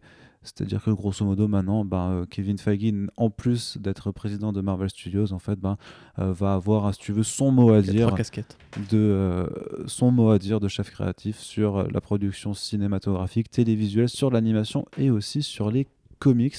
euh, puisqu'il y a, y y une nouvelle organisation qui, qui se fait, c'est-à-dire que da- du côté de, de la télévision, eh bien, ce bon Jeff Lubb va devoir euh, répondre à, de, de ce qu'il veut faire à Kevin Feige, ce qui était déjà un peu perceptible parce qu'on avait déjà eu des, euh, pas des rumeurs, mais en fait des, des- des tendances qui se dégageaient sur le fait qu'avec les séries Disney+, en fait, ce serait Marvel Studios qui allait vraiment reprendre en main en fait toute la production télévisuelle en live action du moins de, de Marvel et que Marvel Television allait plutôt s'occuper de faire les séries d'animation, notamment Mhm. euh, le projet Offenders euh, pour Hulu. Et Marvel Rising. Et Marvel, ouais, mais, ouais, mais Marvel, Marvel partie de- Rising, Marvel, Mar- Marvel, pardon, Rising, c'est plus de la branche vraiment euh, animation de, de, de, de Marvel en fait. plutôt Du coup, ils- enfin, ça, ma Marvel, est-ce qu'ils vont c'est- fusionner les deux euh, ou- Marvel Family Entertainment, tu vois, qui est vraiment pour les programmes jeunesse. euh, la chose non, je- du coup, je pense Mhm. que ça reste séparé parce que c'est c'est quand même deux cibles euh, différentes. Et donc voilà, donc du côté de de l'organisation, Kevin Feige va répondre directement à Alan Horn et Alan Bergman, qui sont les PDG et co- euh, co-directeurs de, de Disney. Walt Disney Studio et Walt Disney Monde. C'est ça. Et euh, du côté de, de- des comics, en fait, on aura euh, Dan Buckley et Ike Perlmutter qui seront toujours président et PDG de Marvel, de Marvel Entertainment, donc euh, en charge de, de- oui, mais non. de, Marvel Comics, quoi. Et euh, c'est, mais c'est Buckley du coup qui vraiment a, a- a toute la, la- la partie éditoriale et créatrice des comics qui va aller répondre à Kevin Feige, alors que Ike Perlmutter il s'occupe juste plus des euh, de tout ce qui est euh, vente, des ventes, de, de vente, de production, de je sais pas, de, de, de- de savoir qu'est-ce qu'on va réimprimer comme. euh, Mais du coup, Comme qui, bouquin est au-dessus de qui en fait bah, c'est quand même Kevin Feige qui est au-dessus de tout. En Bah fait, vois, Kevin c'est Feige, ça, en tout cas, il est au-dessus de Dan Buckley et de Ike Perlmutter. Est-ce que c'est pas une façon en fait de tuer Perlmutter une fois pour toutes, tu vois? En fait, je sais pas si, si Ike Perlmutter avait encore réellement énormément d'implications dans, dans tout ce que fait Marvel par rapport au travail de, de CBC Busky, s'il avait son mot à dire ou pas, puisque effectivement, même si tu voyais que euh, la direction euh, euh, All New All Different, mais qui était par, c'était par Axel Alonso, en fait, au final, c'était plus ce, ce projet-là. Mmh, C'est Legacy Fresh Start, c'est Cebulski à partir de ce moment-là. en Ouais, fait. ça, tu vois. Donc je pense que de toute façon, le fait qu'il y ait eu un peu ce, ce retour, euh, ce retour en arrière, on doit plus à CBC peut-être, mais peut-être qu'il prenait ses, directives de Ike Perlmutter. En, en tout cas, quelle que soit la raison, j'imagine que par rapport aux envies progressistes et aux messages affichés de Marvel Studios au cinéma, j'imagine que ces, ces idées-là euh, risquent, enfin pas risquent parce que c'est pas un risque, mais se retrouveront peut-être de façon plus, euh, de nouveau plus, euh, plus, comment dire, plus agressive, on va dire, dans, dans la production de comics de Marvel. Mais cela dit, euh, ça reste une nouvelle tête pensante et je pense qu'effectivement, il y a une volonté sûrement d'unifier certaines choses, d'avoir une vision d'ensemble plus que d'avoir une vision. Ce qui est pas, pour moi, pas forcément mal parce que quand tu vois quand même ce que Marvel Studios fait et que tu regardais la gueule des projets télévisés à, côté qui sont pas forcément euh, tous les plus intéressants possibles, bah, genre, enfin, on, dit ce qu'on veut de Agents of Shield, des, Inhumans, des choses comme ça, tu vois, mais tu as quand même eu euh, des, belles gamelles, enfin, avec Gifted, tu vois, il y a eu quand même plein, plein de projets à la con comme ça qui sont opérés, qui, à mon avis, euh,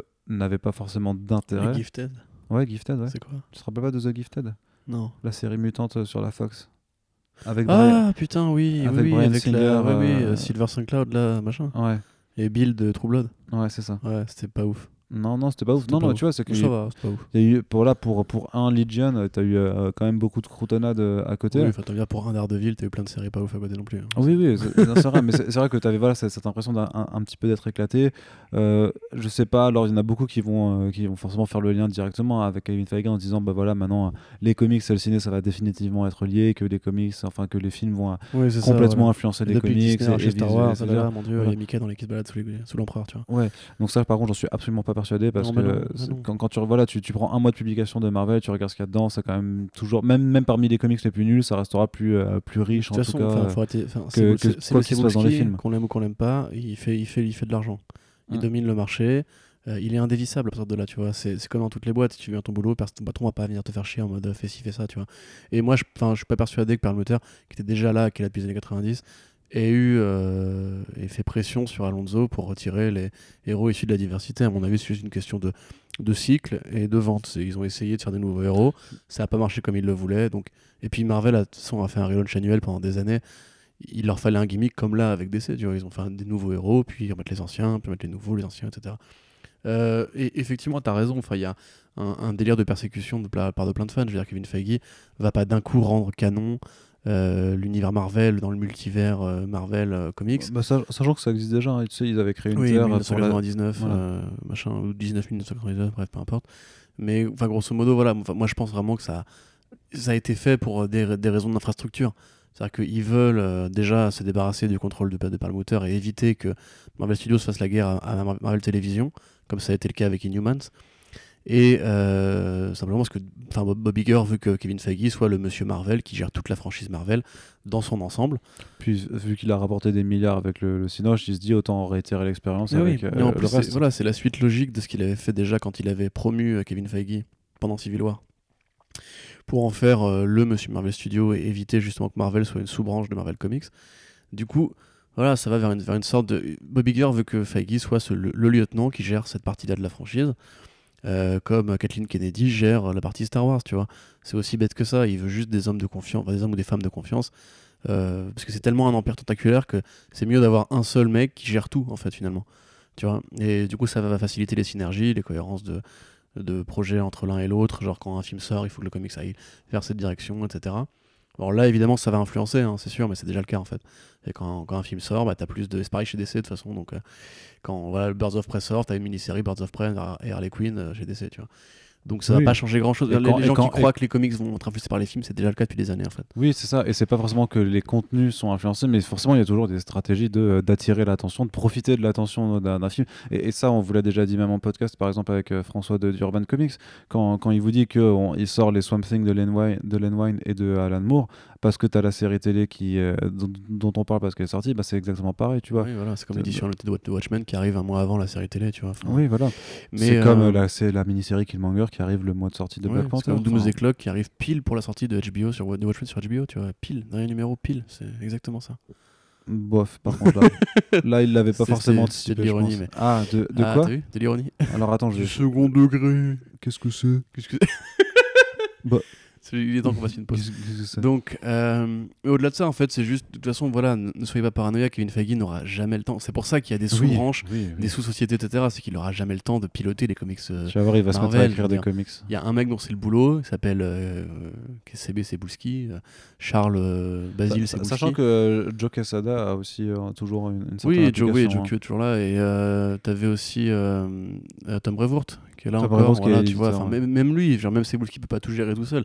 Vous, vous savez que chaque pôle de série a un éditeur. Il y a un éditeur pour les séries X-Men, il y a un éditeur pour les séries Avengers, il y a un éditeur pour les séries Spider-Man. Comme chez Batman, t'as un éditeur pour Batman, t'as un éditeur pour Superman, etc.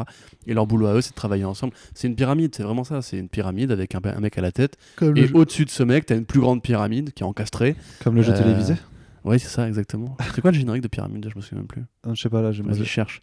Euh, et du coup, voilà. C'est on- euh, Mo- Mo- Mo- Motus non? C'est marrant ça. Et du coup, quasiment tout en haut, au dernier étage, tu auras Kevin Feige qui mettra des, des tartes dans la gueule avec Perlmutter en mode j'ai gagné. Ah, donc eux, des- euh, tu crois que c'est des tartes dans la gueule?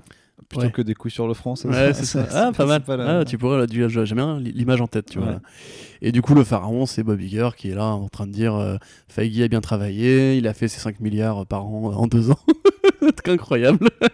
du coup, euh, vu que Perlmutter me casse les couilles à soutenir Trump, alors que moi, je veux très bien me pré- me présenter à la présidence euh, des États-Unis pour les démocrates, parce que c'est ce qui va arriver. euh, voilà, il, il- il met son meilleur homme euh, sur le dossier, quoi, c'est tout.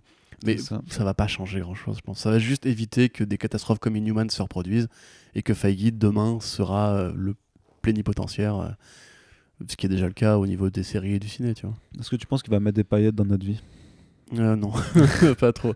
Par contre, je me, je me demande si justement à terme, on pourrait pas, euh, genre vraiment très à terme, Ouais. on pourrait pas se diriger vers un jour un Kevin Feige président de Disney, tu vois. Parce que parti comme il est parti, je veux dire, le mec. euh, Je crois qu'il va nous mettre des moulures au plafond ou pas? Ouais. tu, con- tu veux continuer là ou J'adore as d'autres? Vas-y. Encore une? Bah, Je pense que les calculs sont bons euh, avec, Ouais. ce, avec ce Kevin là, tu vois. Putain. Pardon. Tu lui as mis un 10 sur 10 ou pas du coup? Ah là, je lui mets un 10 Ah, sur 10 10, clairement. Et Perlmutter? Euh, non, je lui mets pas un Ah, 10 zéro sur sur 10. 10, par contre. ouais, Lui, je lui mets, pas. je lui mets une claque dans sa gueule, justement. Ouais, les couilles sur le front. Voilà. Non, parce que ça. Non, non, non, bah non. Non, bah non. Non, non, ça, je fais ça aux gens que j'aime bien, tu vois. Des kicks dans la face. c'est ça. Allez, on a fini pour la partie comics et on enchaîne avec une toute petite partie série télé puisqu'on a que quelques news à traiter de ce côté-là. Corentin, c'est Oui. le moment du. euh, on va mettre un petit générique exprès pour ça. C'est le moment du euh, monologue Watchmen. Monologue Watchmen. Monologue Watchmen. C'est Corentin, il parle de Watchmen pendant 15 minutes. C'est quoi la news Alors, le monologue Watchmen aujourd'hui, c'est pour dire que la série a été pensée en 9 épisodes en cas Ah oui, d'échec et donc elle pourrait se terminer euh, de la sorte après les 9 épisodes. Toi qui en as vu 6 déjà en avant-première. Puisque vais- tu et que fais- je vais tout spoiler Puisque tu fais voilà, partie des hashtags privilégiés, euh, est-ce que tu peux nous dire. T'as pour- eu le lien aussi, hein, je te rappelle. Oui, mais j'ai pas le temps de, de- de mater. Parce que j'essaie de mater euh, Raising Dion Ah sur, bah oui, sur c'est Netflix. beaucoup plus et- important. Ouais, bah. Écoute, on se sacrifie pour le boulot. Pourquoi tu fais Mais parce que. Qu'est-ce qui est devenu ta vie, Arnaud? Mais parce que j'avais envie de mettre en avant un projet de Michael B. Jordan et que voilà, non, je, mais je si me- je suis retrouvé embarqué dans une série de merde, voilà, c'est tout. Eh bah voilà. Moi, je maté une très bonne série. C'est ça, mais cool. je vais la mater 4 aussi. sur 5. Ne t'inquiète pas, euh, ça fait pas 10 sur 10 du coup. Non, non, c'est pas. Mais euh, il y a des critiques à faire aussi. Mais en fait, c'est tellement, ico- enfin, c'est tellement bizarre, tellement iconoclaste Mais- que c'est compliqué Oui. de, quantifier ça en Mais fait. par contre, tu, avais envie de parler du fait qu'ils Ouais, ils bah savent oui. anticiper la chose. euh, Bah, en fait, si jamais ça se euh, loupe. Damon Lindelof, je pense qu'il y a un, un- maintenant qu'il y a un vétéran hein, de la série télé. euh, juste, il s'est dit, écoute, a- j'ai quand même fait un truc très bizarre euh, qui va énerver euh, pas mal de nos, nos copains de droite et qui va, en je crois qu'il va énerver tous nos copains de droite en fait. Il- là, la, la modération sur les forums risque d'être un peu euh, un peu active parce que voilà, si vous pensiez que je sais pas moi, le film Justice League ou Avengers, c'est c'est des trucs pour SJW, euh, là on va plus loin que euh, Wakanda Forever, euh, nettement. Donc pour le coup, je pense qu'il a, conscience que ça peut créer ou bien une polémique ou bien ne pas plaire aux gens ou être boycotté ou quoi. Donc il s'est en fait donné les moyens de finir son histoire en 9 épisodes en s'inspirant justement bah, du modèle Watchmen, c'est-à-dire euh, 12 épisodes et puis s'en va. Donc partant de là, bah, évidemment, euh, t'as envie de dire, c'est un peu comme le comics euh, Watchmen, tu vois, c'est genre, euh, c'est tellement bien écrit, c'est tellement travaillé en termes d'univers que ce serait forcément frustrant si ça s'arrêtait aussitôt. Euh, c'est sûr que moi j'ai pas encore vu la fin, il se peut que ce soit tout nul à la fin et qu'en fait le mec quand on passe c'est pas du tout quoi. Mais voilà, ce serait, moi j'espère que ça durera plus, plus d'une saison parce qu'il y a des trucs à dire. Mais à la fois c'est aussi cool de voir que justement, contrairement à plein de mecs qui finissent sur des, cliff de- sur des cliffhangers de fin et se font euh, bolosser la gueule une fois que ce n'est pas renouvelé, euh, il a prévu le truc. Donc euh, à voir. En tout cas, les, lisez les interviews qu'il fait sur le, sur le sujet. ça veut dire qu'il a réussi, ça veut dire qu'il a réussi à faire donc cette, cette première saison de 9 épisodes, mais que si jamais ça marche, il a quand même de quoi faire une seconde. Je pense, mais ça se voit en fait. Ouais. Puisque, tu sais, c'est DJ Abrams. putain. Non, c'est pas. Non, oui, lui, mais c'est voilà, plus ou moins la, c'est, la même famille, tu vois. Euh, Damon Lindelof, euh, c'est un mec qui aime bien les mystery box et le côté genre on ouvre une série en lançant plein d'idées, plein de pistes et compagnie. Et ce qui est plus évident, enfin plus, le plus évident plutôt, c'est qu'il y a une trame principale.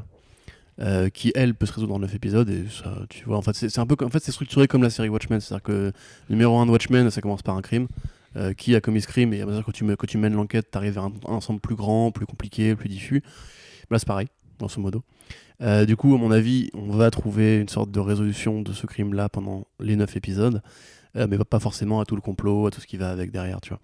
Donc à voir. Euh, en attendant, moi je serais chaud pour que ça continue parce qu'il y a des trucs que tu sais qu'il pourra pas résoudre en juste 3 épisodes par rapport à un personnage blond, par exemple. Vous verrez. D'ailleurs, ça me frustre affreusement parce que du coup, moi je vais devoir attendre 7 semaines avant de pouvoir vo- savoir la suite, donc je, Ouais. suis, je suis pas content. Tu n'es pas content. Mais ce sera Noël d'ici là, donc c'est bien. C'est ça. Mais tu es quand même content du coup sur le fait que Damon Lindelof fait ce genre de, de plan. euh, de- Bah, c'est bien qu'il se protège, tu vois, je veux dire. euh, Il faut se protéger. Euh, Happy, tu vois, typiquement, Happy, on aurait tous ces mecs, c'est-à-dire plus de deux saisons, tu Mm. vois, ou ou Squad, Deadly Class, tu vois. Faut, faut rester réaliste, il y a eu beaucoup d'annulations récemment, Swamp Thing et compagnie. S'il a formé ça comme une sorte de mini-série qui peut être définitive et suffire à elle-même, pourquoi pas Je suis content. Il y a plein de, il y a Ouais. plein de super mini-séries, mini-séries sur HBO, euh, Show Me Heroes, The Night Of, tu vois, Mm. pourquoi pas, tu vois. Donc, de toute façon, euh, comme dit, il y a la critique Déjà, en- c'était court comme monologue. hein. Ah, ouais, ça, ça, c'était, un petit monologue Corentin. C'était, c'était- Mm. Du coup, c'était euh, monologue Corentin. mo- Non, c'était monologue Watchmen. Monologue Watchmen. C'est Corentin, il parle de Watchmen pendant 15 minutes. Ah, franchement, c'est pas mal, tu vois, comme, comme, petit, euh, comme petit générique. Et euh, du coup, la critique est déjà en ligne sur comicsblog.fr. Si jamais vous ne l'avez pas vue, c'est une, excellente critique, comme d'habitude, avec l'ami Corentin. Alors, Et- ça, ça change juste, c'est pas vraiment une critique, au sens où j'ai pas essayé de, de dire là c'est bien, là c'est pas bien. Ouais. Parce qu'en en spoiler alert, c'est très compliqué. Et on fera euh, probablement un ou plusieurs euh, podcasts dessus pour euh, voir un peu ce qu'il en est en, en mode spoiler free. Parce que moi, c'est plus une grille de lecture que je vous propose. Mais il faut qu'on en parle, les gars. Il faut qu'on en parle et donc ça démarre ce dimanche sur HBO et ça arrivera dès lundi prochain, donc le 21 octobre sur OCS pour ceux qui y sont abonnés. Et on a une autre news juste qu'on voulait aborder vite fait, c'est juste que euh, Disney a dévoilé euh, le gros catalogue de films et de séries qui seront présentes au lancement euh, de Disney+, sa plateforme spécifique en contenu Disney, Disney exclusif où on va avoir euh, que, que de Disney, on Disney+. aura et donc on aura du Blanche-Neige et les Sept Nains, on aura des Aristochats et donc tous les films de votre enfance que vous avez que vous adorez Vous revoir. serez ravis de repayer pour les regarder alors que vous avez déjà les VHS chez vous. Voilà, je veux dire que vous allez euh, que vous adorez revoir en remake euh, tout pété au cinéma en ce moment quoi. Il y aura le Ch- chacun son grain de sel, hein, en, en live avec des ah ouais, mais quelle horreur, mais quelle horreur, mon dieu, mais oh, mais le mais la gêne non, la gênance, la gênance. Je sais pas, j'ai même pas vu le premier. C'est dégueulasse. Dégueulasse. Euh, non, qu'est-ce que je veux dire Du coup, par contre, euh, effectivement, là, on, savait qu'a priori les séries euh, Spider-Man et euh, X-Men des années 92 et 94 euh, étaient dessus, mais en fait, il y a énormément de séries d'animation de... qui remontent aux années 80. Il y a toutes les séries d'ani- quasiment toutes les séries d'animation des années 90 et une partie aussi des séries d'animation Marvel des années 2000 qui sont dessus, Il y les dont, 60, ils sont dont, X-Men. Non, non. Il y a pas Spider-Man, Spider-Man. Si, mais c'est c'est pas. C'est 60 ça. C'est 60 Alors, non, il n'y est pas. Non, non. Dans la, la- la plus vieille qui remonte, je crois que c'est celle de 80. Oh, non. quelque chose. Donc, euh, donc voilà, est-ce que est-ce qu'on est content, euh, Corentin? Est-ce que tu es content de retrouver Bah, euh, moi, je voulais revoir la série Radman des années 60 où la- le mandarin avait un accent hyper raciste, mais du coup, euh, je me contenterai de peu, tu vois. Ça dépend, est-ce qu'il y a les VF ou pas? Ah ça, euh, je ne sais Parce qu'en pas. VO, c'est c'est Choums Choums, c'est mort de chez mort. D'ailleurs, j'ai appris qu'apparemment, le générique de la série X-Men, tu sais, euh, en fait, c'est un plagiat d'une série euh, d'Europe de l'Est. Ils sont en procès là actuellement avec Marvel. Un truc de Ah oui, oui, oui, oui. Je me disais, est-ce que ça vaut le coup de la faire? C'est un peu un fait divers. mais bon. ouais, c'est un fait divers. Euh, J'aime beaucoup la série Spider-Man des années 90. Euh, je ne la remettrai pas en VO puisque le doubleur du Kingpin et les, gens, les vrais savent. Euh, maintenant, je ne compte pas même m'abonner à ce service parce que, euh, parce que non, je, je suis déjà abonné à OCS et à Netflix et à un moment donné, je ne compte pas mettre 30 balles par mois pour mes services de streaming. Donc, euh, ça m'en fait, voilà, je veux dire, ça se trouve sur internet euh, très facilement. Bah et, Et- oh, non, tu Non, mais attends, c'est bon, ils ont déjà fait l'argent, Ça a 20 ans, là, c'est bon. Elles, ont été rentabilisées. Je les ai regardées à l'é- à l'époque au moment de leur diffusion. J'ai- payé mon droit d'accès en audimat, tu vois ce que je veux dire? Non. Et euh... tais-toi donc, tais-toi donc. À la limite, s'il faut une, coll- voilà, s'il y a une collection Blu-ray, je, je préférais m'acheter les Blu-ray Spider-Man plutôt que de donner tous les mois de l'argent à Disney pour, euh, pour financer justement les remakes live de La Belle et le Clochard, tu vois. Hmm. Si je puis me permettre. Mais j'incite personne à penser comme moi, bien entendu, vous avez le droit de vous abonner au CS, euh, à Disney Plus si ça vous fait kiffer, y a pas de souci, euh, allez-y. Très bien, Corentin. D'ailleurs, on aura un site presse pour Moon Knight et She-Hulk. et- Bah j'espère bien. Moon Knight et She-Hulk. Oui, je pense. oui. Ok, c'est bien d'être un privilégié en fait. Complètement. Ouais. Toi, tu vas t'abonner à Disney Plus? Enfin, enfin. en vrai, je sais pas. En Ouais. vrai, je sais pas. Parce que toi, toi, t'es pas un gros fan de Star Wars. Bah, je t'avoue que Mandalorian, par Ouais, c'est beau, hein. ça sympa. C'est vraiment très. C'est 15 millions par épisode, je crois. C'est un truc, je crois que c'est hyper cher. Ouais, bah ouais. C'est genre. Non, euh, mais si, les séries. euh, je t'avoue que c'est plus pour leur production originale, mais je t'avoue que vu que je connais, moi, j'ai pas euh, vu que. Alors, je vous fais une parenthèse sur ma triste vie, mais, mais mon enfance, hélas, n'a pas été bercée aux douces séries animées. Voilà ce que mes parents.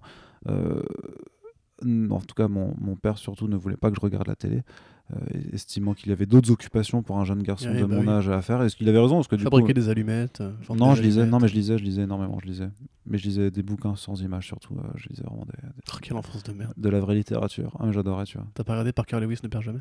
J'ai un peu regardé ça quand même. Ah, on, bon. on avait regardé France 2 quand même un petit peu. T'avais euh, Code Lisa qui était incroyable, tu vois. Ouais. Code Lisa, c'était trop bien. C'est c'est une adaptation en série télé d'un film de John Hughes? Non, je savais pas. Qui s'appelle euh, Weird Science. Ouais, c'est enfin, bah, c'est le titre, c'est le titre euh, euh, original With Mm. Science de toute façon. Mm, mm, Avec euh, Dwayne et euh, Wyatt. Avec un acteur de Mad Max qui jouait dedans d'ailleurs. Ouais, Mais euh, c'est cool, un bon film. mais du coup, t'as pas regardé Bottom Terrestre quand t'étais petit? Très peu en fait. C'est vrai? Très très Mais qu'est-ce que tu fais là, usurpateur Bah, Sors de Comics Blog. bah. Non, moi je peux pas dire euh, ouais, j'étais bercé à Batman Tass euh, pendant toute mon enfance parce que non, j'ai regardé quelques épisodes. Je me rappelle de mercredi matin où j'en avais regardé, tu vois, mais euh, mais j'ai pas. euh, T'as pas connu F3X, le, le choc des héros? Non, Ah bah, putain, gros. TF1 Jeunesse? Non plus. TF1 Jeunesse, TF1 Jeunesse. Non, ça j'ai pas connu non plus. bien. Donc voilà, euh, je vais ouvrir un Tipeee euh, à ceux qui veulent juste euh, me soutenir dans, dans, dans ma malheureuse enfance et qui veulent que, que je me rattrape euh, aujourd'hui. Euh, ce sera bientôt. Après, il y a aussi une vérité, c'est qu'on n'a pas le temps de regarder toutes, toutes- toutes ces séries. mais, mais du coup, moi j'ai trop envie, tu vois, genre la- la- parce que justement les séries X-Men et Spider-Man des années 90, ça part, on, en dit tellement du bien. Il y a X-Men Evolution qui est dessus, il y a une série Silver Surfer. Moi j'ai- envie quand même de découvrir. Je t'avoue que c'est quand même, je comprends l'argument de dire t'as tout au même endroit, t'auras plus à te faire chier à aller les chercher à droite à gauche. C'est quand même plutôt cool d'avoir ça. Ouais, je, comprends, mais en fait, euh, moi- enfin, beaucoup de gens ont de la nostalgie parce qu'ils ont grandi avec. Bah oui, c'est ça. Et X-Men, le design de Jim Lee était top, mais euh, l'animation a salement vieilli, les doublages. Le double, il y a des animés Iron Man aussi des années 90 où ils ont, ils ont quatre doubleurs, Moi, tu je vois, vois- enfin quatre comédiens de doublage. Le- la, voix de Hawkeye, euh, c'est la voix du méchant, c'est la voix de machin, c'est la voix de bidule. enfin, Ouais. Tu, tu vois les limites très vite, quoi. Et moi j'ai envie de. de, de, de- de- Ah, attention, il va faire une blague. Sur HBO Max, j'aurais trop envie qu'ils remettent, ou sur DC Universe, la, tu sais, la série Super Friends des années 70 avec le doublage français, Ah, qui, qui- chaud qui- aussi, qui- ouais. qui- qui a complètement, tu sais. Ouais. Attention, Complètement fumé. Batman est- Complètement fumé. Hein C'était complètement fumé ce truc-là. C'est ça, non, c'est ça. Hum, Mm. Robin, alors, qu'est-ce qu'on va faire aujourd'hui? Enfin, J'arrive pas, Mais, j'arrive ouais. pas à faire l'imitation, mais faut, tu retrouves les vidéos sur YouTube, c'est incroyable quoi, ce, ce doublage. C'est au, comme le euh, doublage de Gutonoken ou, euh, Ouais. ou de Sticky Larson. Yes. Allez, euh, on arrête de parler de séries télé, on embraye vite fait sur la Ouais, partie Cinéma. Que se passe-t-il du côté du cinéma? Alors, il y a un truc Bah, assez curieux. Il y, y a un truc un peu curieux films, quand on joue même. des films, on vend du popcorn. Tu, tu, tu te rappelles qu'il y a un film Bloodshot qui arrive en février 2020 Ouais, ouais, ouais, je te me rappelle. Tu te rappelles qu'on a toujours vu- Ok. c'est vrai qu'on Non, avait- attends, t'es dur. On a vu euh, Vin Diesel avec des Ray-Ban et une tenue d'a- d'aviateur. Ok, alors tu vas rester Ouais, c'était vrai, c'était vrai. Et en fait, le premier aperçu de Vin Diesel en Bloodshot, ça s'est fait à New York, effectivement. Mhm. C'était Vin Diesel qui avait des lunettes. Non, c'est pas ça. C'est en fait c'est une figurine qui a été présentée. Voilà. Ah, ce truc-là, ouais, youpi. Euh... T'as mis ça dans les, dans les news? Non, non, non. Ce que j'ai mis dans les news, c'est que même si on n'a toujours pas eu de, de trailer, c'est qu'apparemment Bloodshot serait PG-13. Ouais, d'après le- l'ex-président de, de Valiant dont tu rappeler le nom. Dinesh. Dinesh. Ouais, c'est ça, euh, euh, Dinesh. C'est Dinesh. quelque chose d'Inesh. Il a un nom de Euh, famille compliqué à prononcer. Je, bah, je crois qu'il est, il est indien ou... Oui, oui, Ouais. mais d'origine indienne. ou pakistanais, je ne sais plus, bref, peu Ouais. importe. Euh, oui, qui nous a dit qu'effectivement, euh, mais ils ont été contents, c'était pas un choix de, de genre euh, familial. Bah, apparemment, ça va quand même être hyper action, hyper bourrin. Euh. Alors j'entends Mais il y aura dire, pas de bon, sang. Bloodshot, c'est pas forcément Mais il y hyper aura- action ou hyper bourrin, mais bon, si vous avez voulu faire ça, tant mieux, tu vois. Bah, c'est c'est quand même plutôt très. Alors, ça peut être polar aussi. euh, Oui, le, mais le run de malgré l'émir, tout- il est pas très. Enfin, c'est c'est Oui, plus mais il est sanglant. psychologique. Oui, mais il est il sanglant. est sanglant. il est- ou- Et, Oui, et mais- un Bloodshot sans sang, Sans sang ça me paraît 100%. quand même très bizarre. Bah, moi, ça me paraît bizarre aussi, mais j'ai envie de C'est dire. pas du tout ce que euh, j'attends d'un Bloodshot, tu vois. Enfin, Mais tu l'attends le film Bloodshot? Enfin, je veux dire. bah, du coup, je sans l'attends vouloir beau- être, je l'a- je euh, l'attends beaucoup moins maintenant. Mais tu l'attendais avant. Bah ouais, parce que c'était un délire un peu. euh, même, même si c'est dans une orientation bourrin, c'était euh, vraiment très, très sanglant, très, très jusqu'au boutiste et tout ça, avec vraiment gros film d'action de. euh, je dirais à la The Raid, tu vois. Pas sur le côté arts martiaux, tu vois, mais genre sur le côté hyper tra- travaillé, hyper actionneur et tout ça. Bah ouais, j'étais chaud. Genre. Ouais, genre ouais, bah oui, moi, si- oui, évidemment. Si tu me dis à la The Raid, à la John ce que tu veux, j'aurais été Ouais, chaud. voilà. T'as déjà vu un. Vin Diesel qui prend ce chemin-là Enfin, Vin Diesel, il fait triple X, tu vois. Moi, je me suis dit, ça va être Bloodshot triple X, tu vois. Et là, pour le coup, bah, ça va être ça, quoi. Ça va être Bloodshot triple X. quoi. Moi j'ai l'impression. Quand le mec il en parle, il dit euh, c'est euh, C'est un bâton de dynamite sur une maison en feu qui roule à 100 à l'heure. C'est c'est ce qu'il a dit dans son interview. Euh, ils disent voilà, on s'est pas forcé, on n'avait pas envie de le faire en, en Barricade d'art. Bon, euh, comme tu dis, effectivement, oui. euh, en plus, c'est des comics pour adultes, Bloodshot. C'est pas Mais du tout familial ni rien. oui. Moi, j'ai peur que ce soit une grosse série Z. euh, C'est complètement con parce que quand tu regardes en plus chez, chez Valiant le, le dernier Bloodshot qu'ils ont sorti de Tim Seeley et Brad Booth, bah, Ah oui, ça défouraille, oui. Bah ouais, ça défouraille, c'est à mort. Je fais, Mm. euh, les mecs ils vont sortir un film PG-13 pour, euh, pour avoir un maximum de public. Et puis après, euh, ils vont se retrouver à faire bon, bah du coup, vous conseillez quoi pour mon gamin qui Mm. veut lire du Bloodshot euh, Tu te souviens de Hellboy, Ouais. le film? Bah, euh, ah oui. Tu vois, il était rated R. Donc ça veut rien dire en fait. Oui, il était nul, il était nul, mais, mais au moins, moi, moi, il m'a, moi, il m'a, quand on en parle en podcast, au moins, il m'a contenté sur euh, le gore et sur euh, le bestiaire, tu vois. Oui, mais t'aurais pas envie de le revoir, même si un mec te mettait un flingue sur la tempe et t'es obligé de bouffer le bras en échange, tu vois. Non, non, dis pas. Enfin, Ça me dérangerait pas de le revoir, je pense, une fois. Je démissionne, Arnaud. Une Corentin démission, une ça fois. c'est Non, mais il y a du gore, j'aime bien le gore. Va revois-le et tu verras que ça ne suffit pas. Oui, bah on pourra, Bah écoute, on pourra en faire un commentaire écoute, audio. Je, ouais. je pense que pour la niche de gens comme toi, c'est une mauvaise nouvelle. Pour moi, je m'attends à rien par rapport à.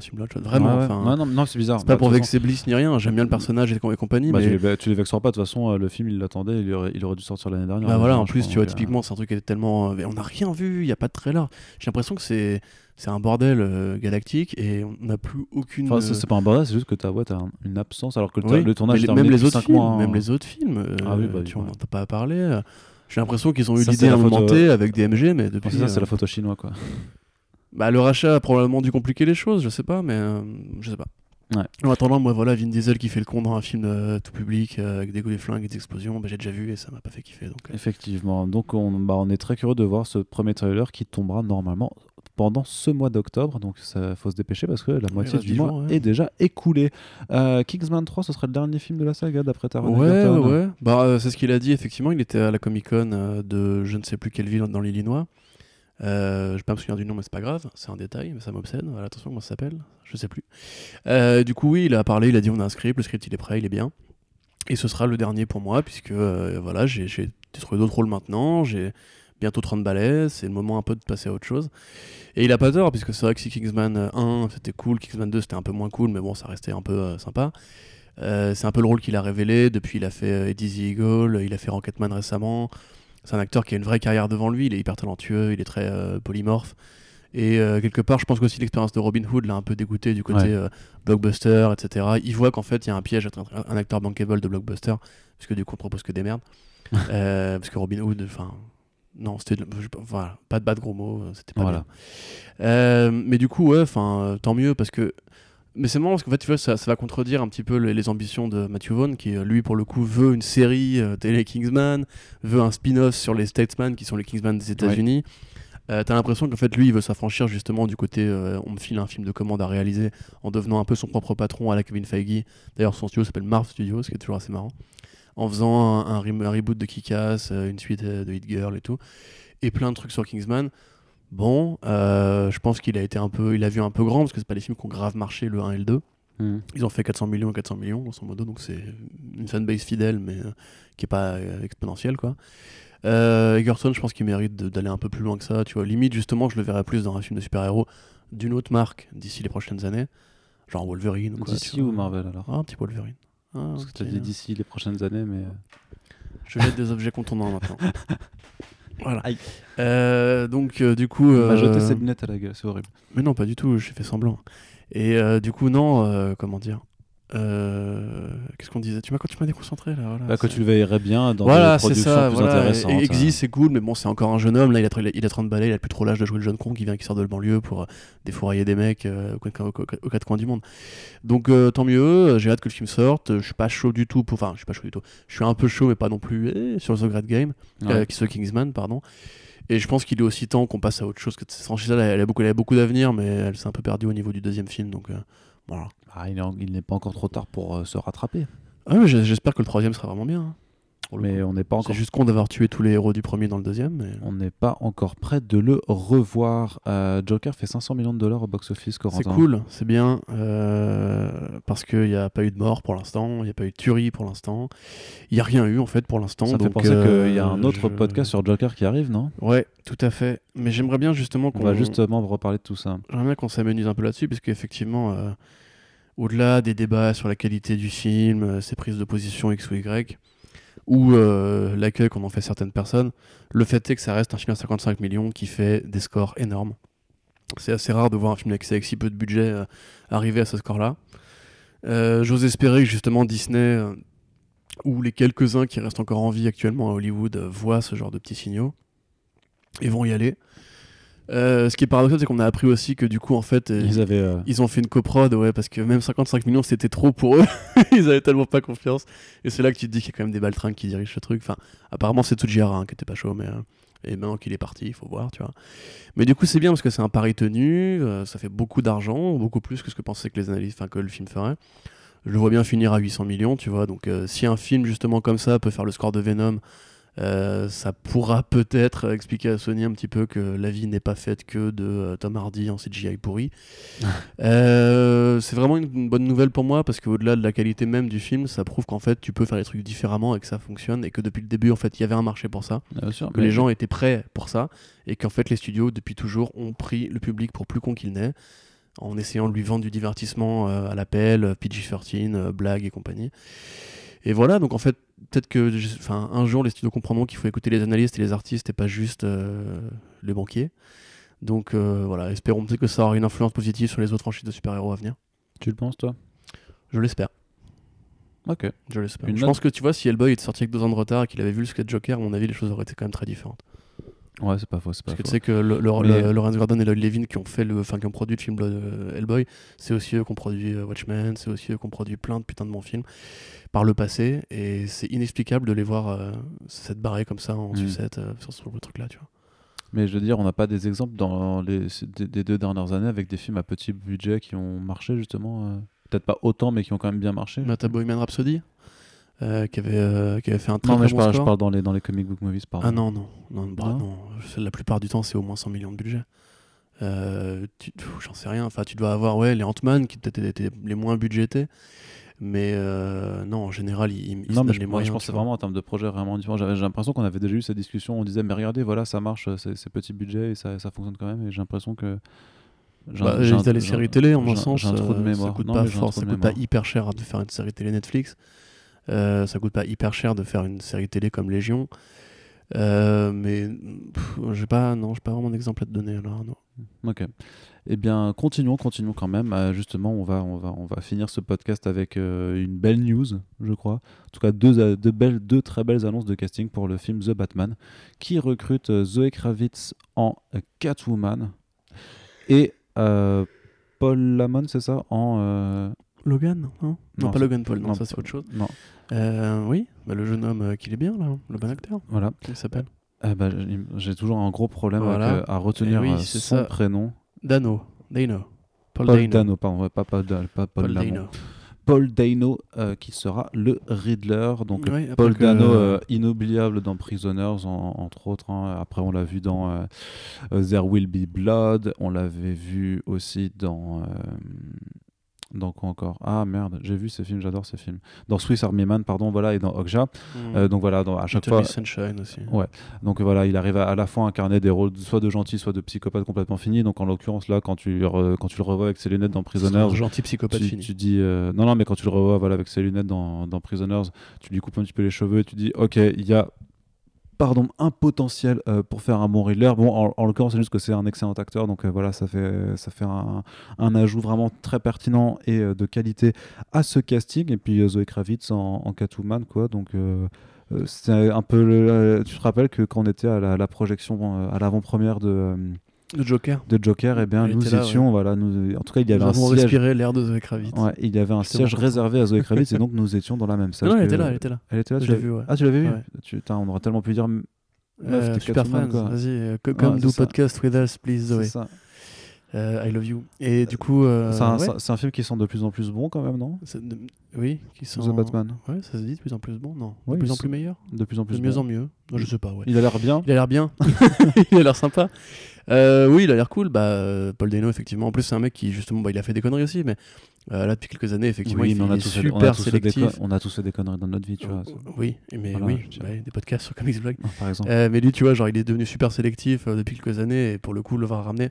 Alors, ils l'ont ramené. Apparemment, c'était le projet de matrice en fait. Si, si John Hale disait non, ce serait Paul Dano. Et c'est pour ça que c'était aussi vite après l'éviction de John Hale qui du coup Ouais. a refusé parce que il demandait, 10, il demandait 10 millions à Warner Bros. Warner Bros ne paye que 5 millions Robert Pattinson pour faire Batman, donc ils lui ont dit gros, c'est chaud quand même. Hmm. Et John Hale, il a fait bah, dans ce cas-là, je me casse. Putain. Et euh, ouais, bah écoute. C'est quand même des. Ouais, mais moi ça me dépasse. Mais, À moins que Warner fasse monter les enchères ou que peut-être devant la pression populaire, euh, John Hale revienne. Non, mais bah les couilles. Non, non, bah non, pas bah les couilles, mais c'est enfin, juste la- l'attitude quoi. Genre, ouais, je veux 10 millions. c'est- Genre, c'est bon. qu'est- Qu'est-ce que t'as besoin de Non, 10 mais gros, millions enfin, je veux dire, euh, du, du point de vue de Hollywood, des acteurs d'Hollywood, la, la franchise Batman, c'était récemment, c'était Ben Affleck tu vois, qui, a- qui s'est retrouvé enfermé dans un rôle qu'il a, euh, qu'il a un peu flingué émotionnellement, tu vois. Je- Ouais, mais les, ça, les- les mecs, si tu veux, c'est hein. un, coup, un coup de poker aussi, le genre d'un truc de super-héros, ça a pas une super bonne réputation. Euh, T'es super sacrificiel. euh, Quand tu vois le MCU, ça va, la réputation, c'est cool. Hein. Ouais, mais c'est pas le MCU, c'est Warner, ils ont encore une réputation à se refaire, tu vois. Ouais. Euh, là, pour le coup, euh, bah, moi je comprends, tu vois. Je veux dire, le mec, il s'assure au moins que si est pourri, alors s'il ouais, pas confiance dans mais là, truc, pourquoi c'est pas, tu vois. euh, mais- franchement, tu vas voir The Batman par le studio qui vous a amené Joker, euh, Lion d'Or, euh, Oscar, euh, machin. C'est pas pareil.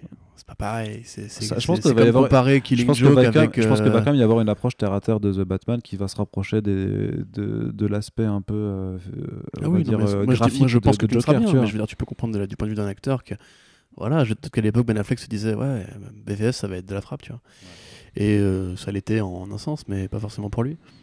Euh, du coup, voilà, bref, du coup, John Hale ne sera pas dans le projet, c'est dommage, mais voilà, on a un très bon acteur à la place, euh, qui a vraiment une gueule de, ouais, de, de nerd un peu cringy. euh, c'est, un peu, il a une tête de mec qui prend des photos de pied dans le métro, tu vois. C'est, Oui. un peu ce genre de, de profil un peu Et bizarre. qu'il les lèche en même temps, tu vois. Ouais, en plus, il a un peu la gueule justement du, doc, du, du Riddler de, de Zero Year. Euh, Ouais, ouais, ouais, ok. Oh, si, si. Ouais. Tu vois, bah, c'est plus le Riddler de. Zero Year que de, War, de The War of and Riddles, tu vois, pour le coup. Oui. Euh, ouais. Et ouais, C'était donc. bien ça, putain. Je. Ouais, c'était vachement bien. C'était un, bah, c'est un peu tout le monde l'a oublié, j'ai l'impression que c'était Ouais. un putain de bon arc. Ouais. Et qui d'ailleurs a pu faire une très bonne origin story pour Batman. Avec. Kite Man. Yeah, yeah. Euh, je suis content. Et Zoé Kravitz, enfin, comment vous dire. euh, Enfin, je, je- je ne suis que joie. Moi, pour moi, c'était elle ou Zazie Beetz. Mais bon, Zazie voilà, Domino, Joker, etc. Je comprends qu'elle a envie de faire un peu autre chose. Euh, même si. Ouais, ouais, ouais, ouais, c'était bien quand même. Mais euh, ouais, Zoé Kravitz, pour moi, elle a, elle a le physique de l'emploi. euh, Ah bon? Pourtant, Bah elle est noire. Ouais, euh, d'ailleurs, euh, Désolé. je ne vais hein. pas revenir là-dessus. Voilà, je, on, a, voilà. on a passé 130 commentaires. Euh, suffisamment, ouais. on a suffisamment argumenté là-dessus, on a suffisamment défendu le pourquoi du comment. Si vous avez encore envie de parler de racisme anti-blanc, faites-vous plaisir, le- la vie est courte, choisissez bien vos combats, c'est bien les gars. Euh, donc du coup, moi je trouve qu'elle a le physique de l'emploi. Quand elle a ses cheveux courts, je vois la Catwoman de One qui, depuis que j'ai lu ce volume quand j'avais 17 ans, a toujours été noire dans ma tête. Euh, donc voilà, enfin que dire, je suis vraiment super content. Effectivement, le casting il défonce. Euh, Kravitz elle a 30 balais par rapport à Pattinson qui en a 34, je crois, donc c'est cohérent en termes d'âge. Ouais.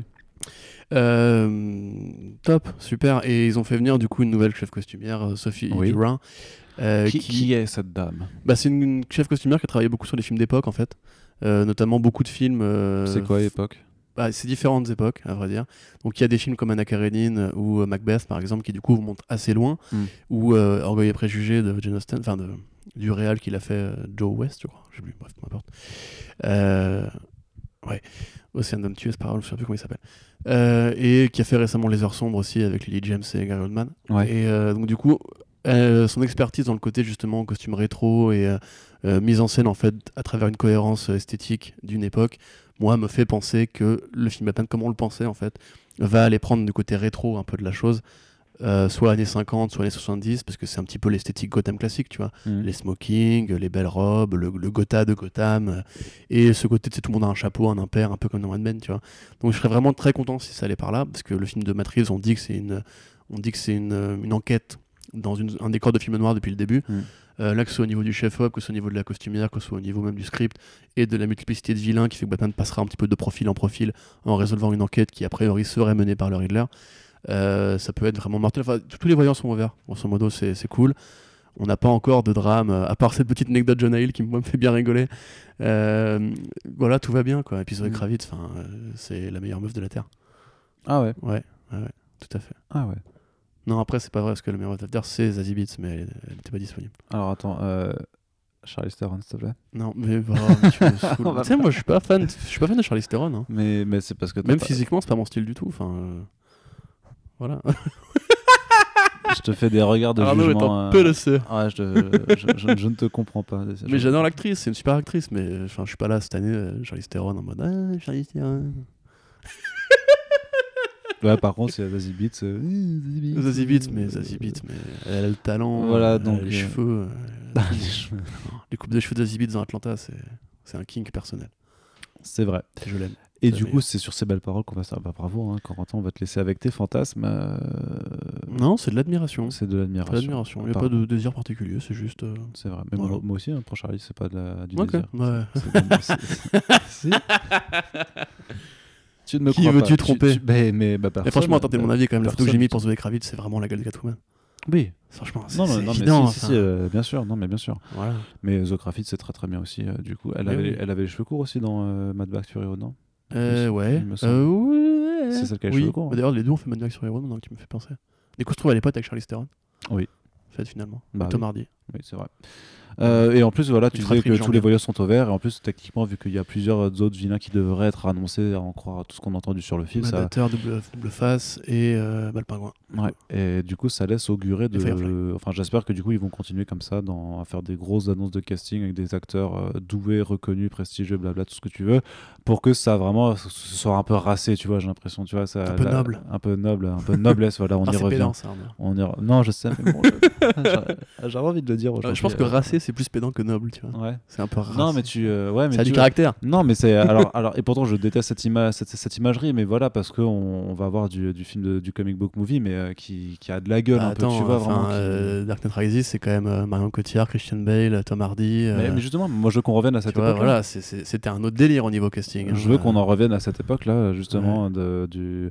Mais, mais je veux que ce soit plus comic book quand même, parce que Mhm. Green Nolan c'était pas du pur comic book non plus. il- Oh, mais je- Dans- dans son approche ultra The Dark, crédible. The Dark Knight, quand même, était, Dark Knight, euh, oui. c'est probablement le plus proche des comics qu'on ait jamais eu. hein. Oui, oui, oui, bien sûr. Non, mais je veux dire, je veux dire qu'il y avait quand même beaucoup d'éléments où euh, il voulait pas, euh, Bien sûr, vois, il voulait sûr. pas faire du pur co- comic booky. Donc même si, ouais, c'est ça.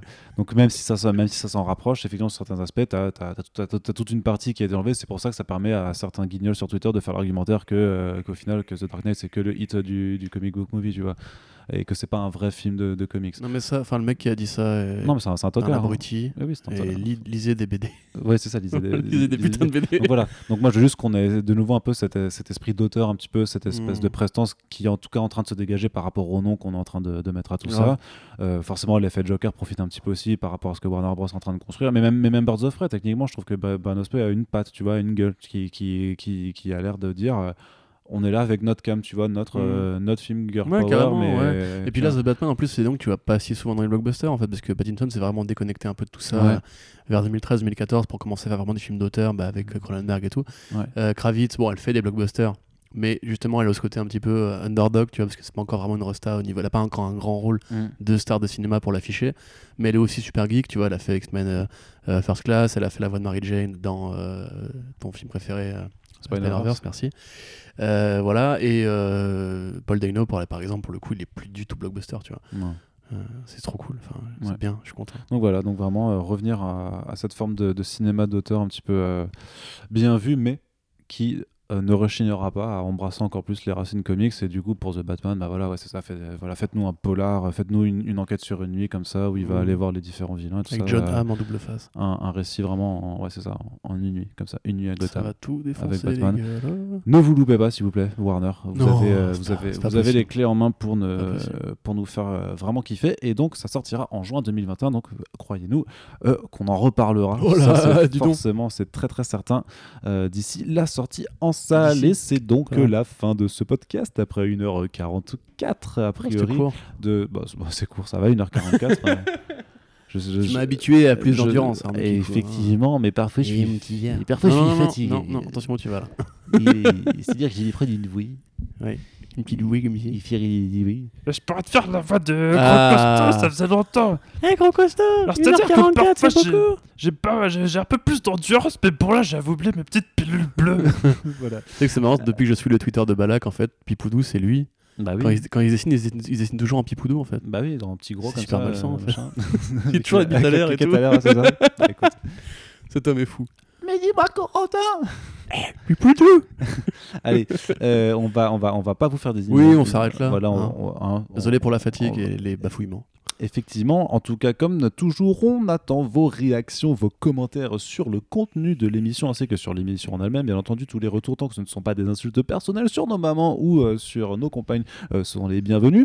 Et euh, on espère aussi toujours que vous appréciez le travail et que si c'est le cas, vous partagez nos podcasts sans que j'ai besoin de faire d'ultimatum à la fin, puisque c'est fatigant quand même de toujours devoir menacer de prendre vos familles en otage contre Oui. un RT. Oui. Mais voilà, ceux qui le font déjà, merci, continuez de le faire. Ceux qui ne le font pas encore, s'il vous plaît, vous pouvez partager notre podcast. Ça prend deux secondes et c'est hyper bénéfique pour nous. Euh, croyez, croyez-nous. voir à la Comic. Et oui, bien entendu, c'est vrai qu'à l'heure où on enregistre ce podcast, dans une semaine, on sera à la Comic Con et euh, annonce, voilà, j'ai décidé. Oh voilà. Euh, Mais non, il est ah, fou. ah, J'improvise. j'impro- est fou J'improvise totalement, non, je déconne. Mais par contre, on aura euh, en clôture ceux qui viennent le dimanche, en clôture de clôture de convention. Un striptease de on a- Arnaud. on Eh a- oui. Non, on n'a pas de striptease de Arnaud. Vous en rêviez Euh, personne n'en rêvait. personne n'en rêve, effectivement. Mais on, voilà, on a la salle de, de workshop pour faire une ultime conférence où en fait on va faire un, un- vraiment truc à la cool comics blog Mint and. C'est-à-dire que si jamais vous, ne- vous, vous ne nous voyez pas sur le stand parce qu'on sera occupé à animer quelques conférences ou à faire des interviews ou, juste à, à cravacher un petit peu à droite à gauche, on a un rendez-vous donc euh, en dernière heure, je crois que c'est à 18, de 18 à 19h en salle de workshop. On fera un meet and greet où on se présentera si jamais vous, nous si jamais vous ne nous avez jamais rencontré, que vous ne faites que de nous écouter, eh bien euh, ce sera le moment euh, de taper la discute. Et puis voilà, puis, et puis on aura peut-être quelques surprises. voilà, là c'est du teasing juste pour vous dire de venir parce que vous ne savez pas ce qu'il y aura. surprise Et mais peut-être qu'il y aura effectivement un striptease de Arnaud Kikou. Euh, Waouh, j'ai envie Waouh. de dire le programme. Les billets de 1 Waouh. euro. Clairement. Ouh. Ça c'est pour financer la refonte des sites, on est prêt à tout. Allez, sur ces belles paroles, on vous souhaite une très belle journée, soirée en fonction de quand vous nous avez écouté et on vous dit à très bientôt mais j'ai envie de continuer à faire, tu vois, à, faire de- à faire du meublage Ça Ah, suffit. c'est du hashtag Arnaud Ikea euh, pour euh, ne pas quitter l'antenne Il est fatigué là. Ouais, complètement. Non, dire Arnaud. C'est, euh, c'est, c'est juste parce que je te vois euh, faire- en train de dire Mais vite, mais vite, arrête l'enregistrement, je dois aller aux toilettes, je crois. Regarde, j'ai appuyé euh, sur le bouton là. Ah, il appuyé sur espèce de salaud.